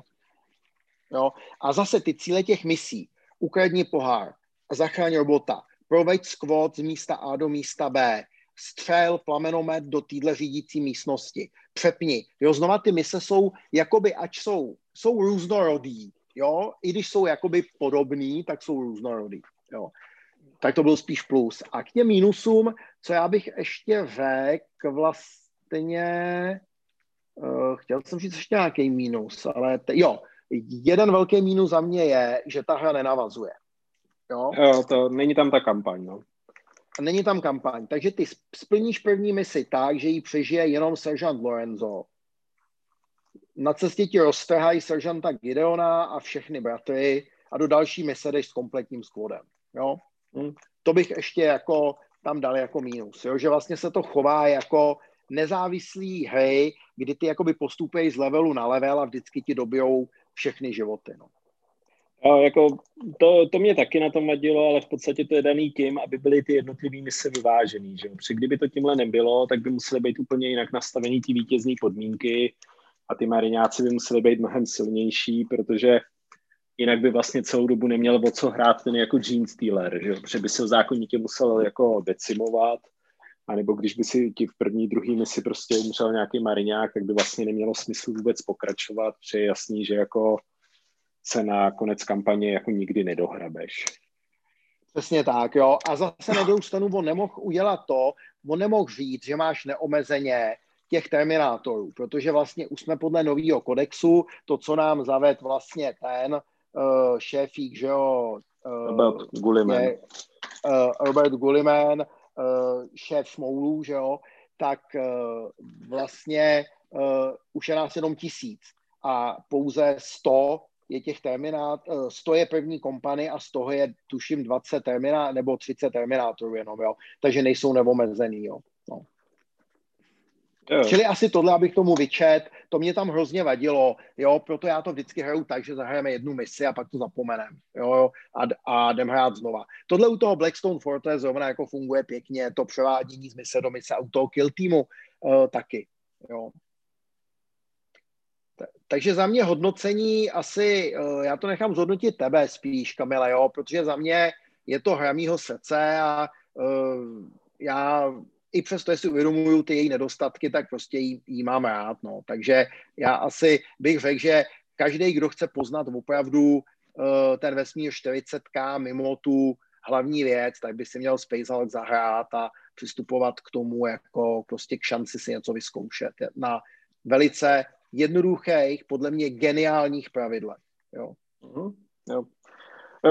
Jako takhle, já už jsem vlastně jako mnohý řekl, že jo, předtím, když jsme se o tom bavili, ta hra je jako dokonale atmosférická, je vlastně neuvěřitelně asymetrická, což prostě jsou obě jako kvality, které vlastně se mi na ní hrozně líbí, že prostě třeba i v tom Kill Teamu to občas vypadá, že do sebe bijou dvě stejné forsy a vlastně jako pak to může být třeba jenom o kostkách nebo o nějaký taktice, ale je to jako vlastně obě strany se hrajou stejnou hru.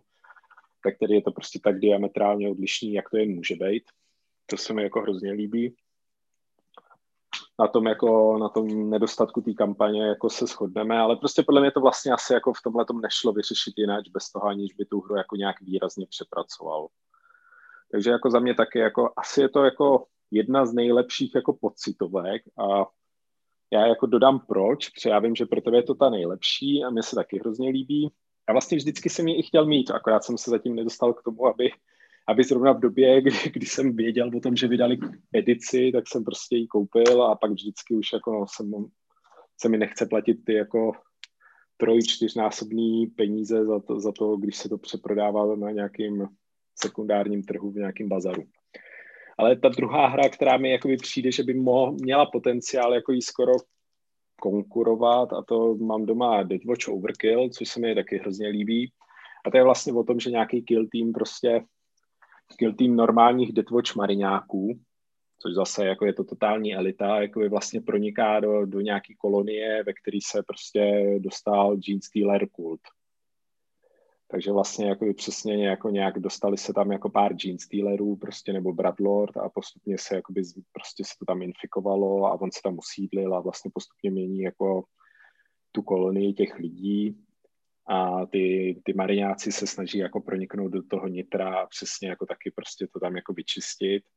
A to je taky jedna z her, který bych řekl, že skoro respektuje ten lore v tom, že ty mariňáci jsou ty ultramocní prostě jako drtiči všeho, ale zase je to vyvážený tím, že ten Genestealer kult tam vlastně má de facto neomezený počty a přesně pro něj je úspěch, když prostě jako v misi zabije jednoho ze 6 jako mariňáků, tak prostě vlastně to třeba může být jako splnění vítězných podmínek. A tam tuším, jakoby už funguje i nějak kampaň, že přesně jako je tam daný, že když se vám podařilo dosáhnout svých výsledků, tak v další misi můžete jako nastupovat třeba s nějakou drobnou výhodou. Byť i tady, jakoby, přestože jsem řekl, že je tam kampaň, tak je tam prostě kampaň toho stylu, že nastoupíte do mise se 4 mariňákama, prostě Cassiusem a pár dalšíma, a když vám Cassius zemře, tak pro další misi se resuscitoval a funguje dál. No. Ale tady píšou zajímavou věc, že Richard Halliwell vytvořil First Edition Space Hulk v 89. a vytvořil k tomu rozšíření Deathwing and Genestealer 1990, tak je možný, jestli tato hra nevychází třeba z tohohle konceptu taky, toho rozšíření ke Space Hulku, jo. Ale jo, nevím, jako ono už je to dost jiný v tom, že tam jsou jako nějaký árej, že už to prostě nejsou jakoby políčka takový, do kterého se jednoho vejde jeden panáček, tady už prostě jako je to trošku řízený tím, co se kam vejde, takže tam máš přesně jako, aby to hezky fungovalo, tak když jdeš po nějakém úzkém můstku, tak je to prostě úzká nudlička, do které se vejdou ty panáčci jináč, než když prostě jako třeba přijdeš na nějakou velkou plošinu, kde prostě najednou těch pajďuláků tam leze 20 prostě. A něco trošku jako jsou ty áry v některých těch hrách v tom Fornovu a Takže jako z tohohle pohledu je to jako chytře dělaný prostě a jo, a těším se jako teďka, jak jsme se pobavili o Space Hulku, tak se těším, až si s tebou zahraju Space Hulk a až ty si zahraješ se mnou ten Death Watchover. No hele, hrozně rád a Space Hulk, já ho mám i v pěkném uložení, přesně si koupil tu pěnu na to, tu správnou, takže ho můžu převážet, takže zahrát Space Hulk není problém, pravidla jsou jednoduchý. A s tímhletím asi to můžeme pomalinku ukončit, nebo chceme říct něco ještě víc k nějakým jiným box hrám od Games Workshopu, nebo já bych asi řekl, že tohle jsou taky ty klasický, co jsou figurkový, protože pak je celá řada těch her jako Adeptus Titanicus, nebo teď je to ty letadílka, ta Imperium Astronautica, nebo jak to bylo, Imperialis. Aeronautica Imperialis. Aeronautica Imperialis, ale to už zase posouvá ty bitvy trošku do jiný úrovně. Jo? Tady ty všechny tři hry jsou na úrovni těch postaviček klasických, který znáte, já nevím, to jsou 44 nebo kolik jsou to ty velké postavičky. Jo? Takže existuje ještě celá řada a 28 mm. Takže je ještě spousta dalších her, které posouvají ten rozměr. Teď se na nás teda valí nějaká ta simulace, teda vesmírná zřejmě, jo. Takže určitě se těšíme a Games Workshop je jedna z firm, který nejvíc rostly akcie během koronavirové krize, kolem covidové krize. Jo. Takže kdo do nich investoval společně s lékárnama, tak může být spokojený. Jo. Jsem šťastným akcionářem, ano.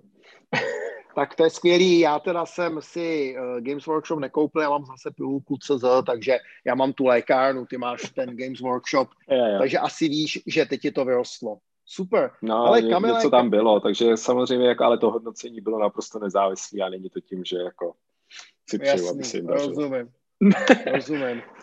A oni vám vyplácejí dividendy. Míru, aby jsme to vedli na pravou míru, tak těch mých pár akcí jako nic neřeší.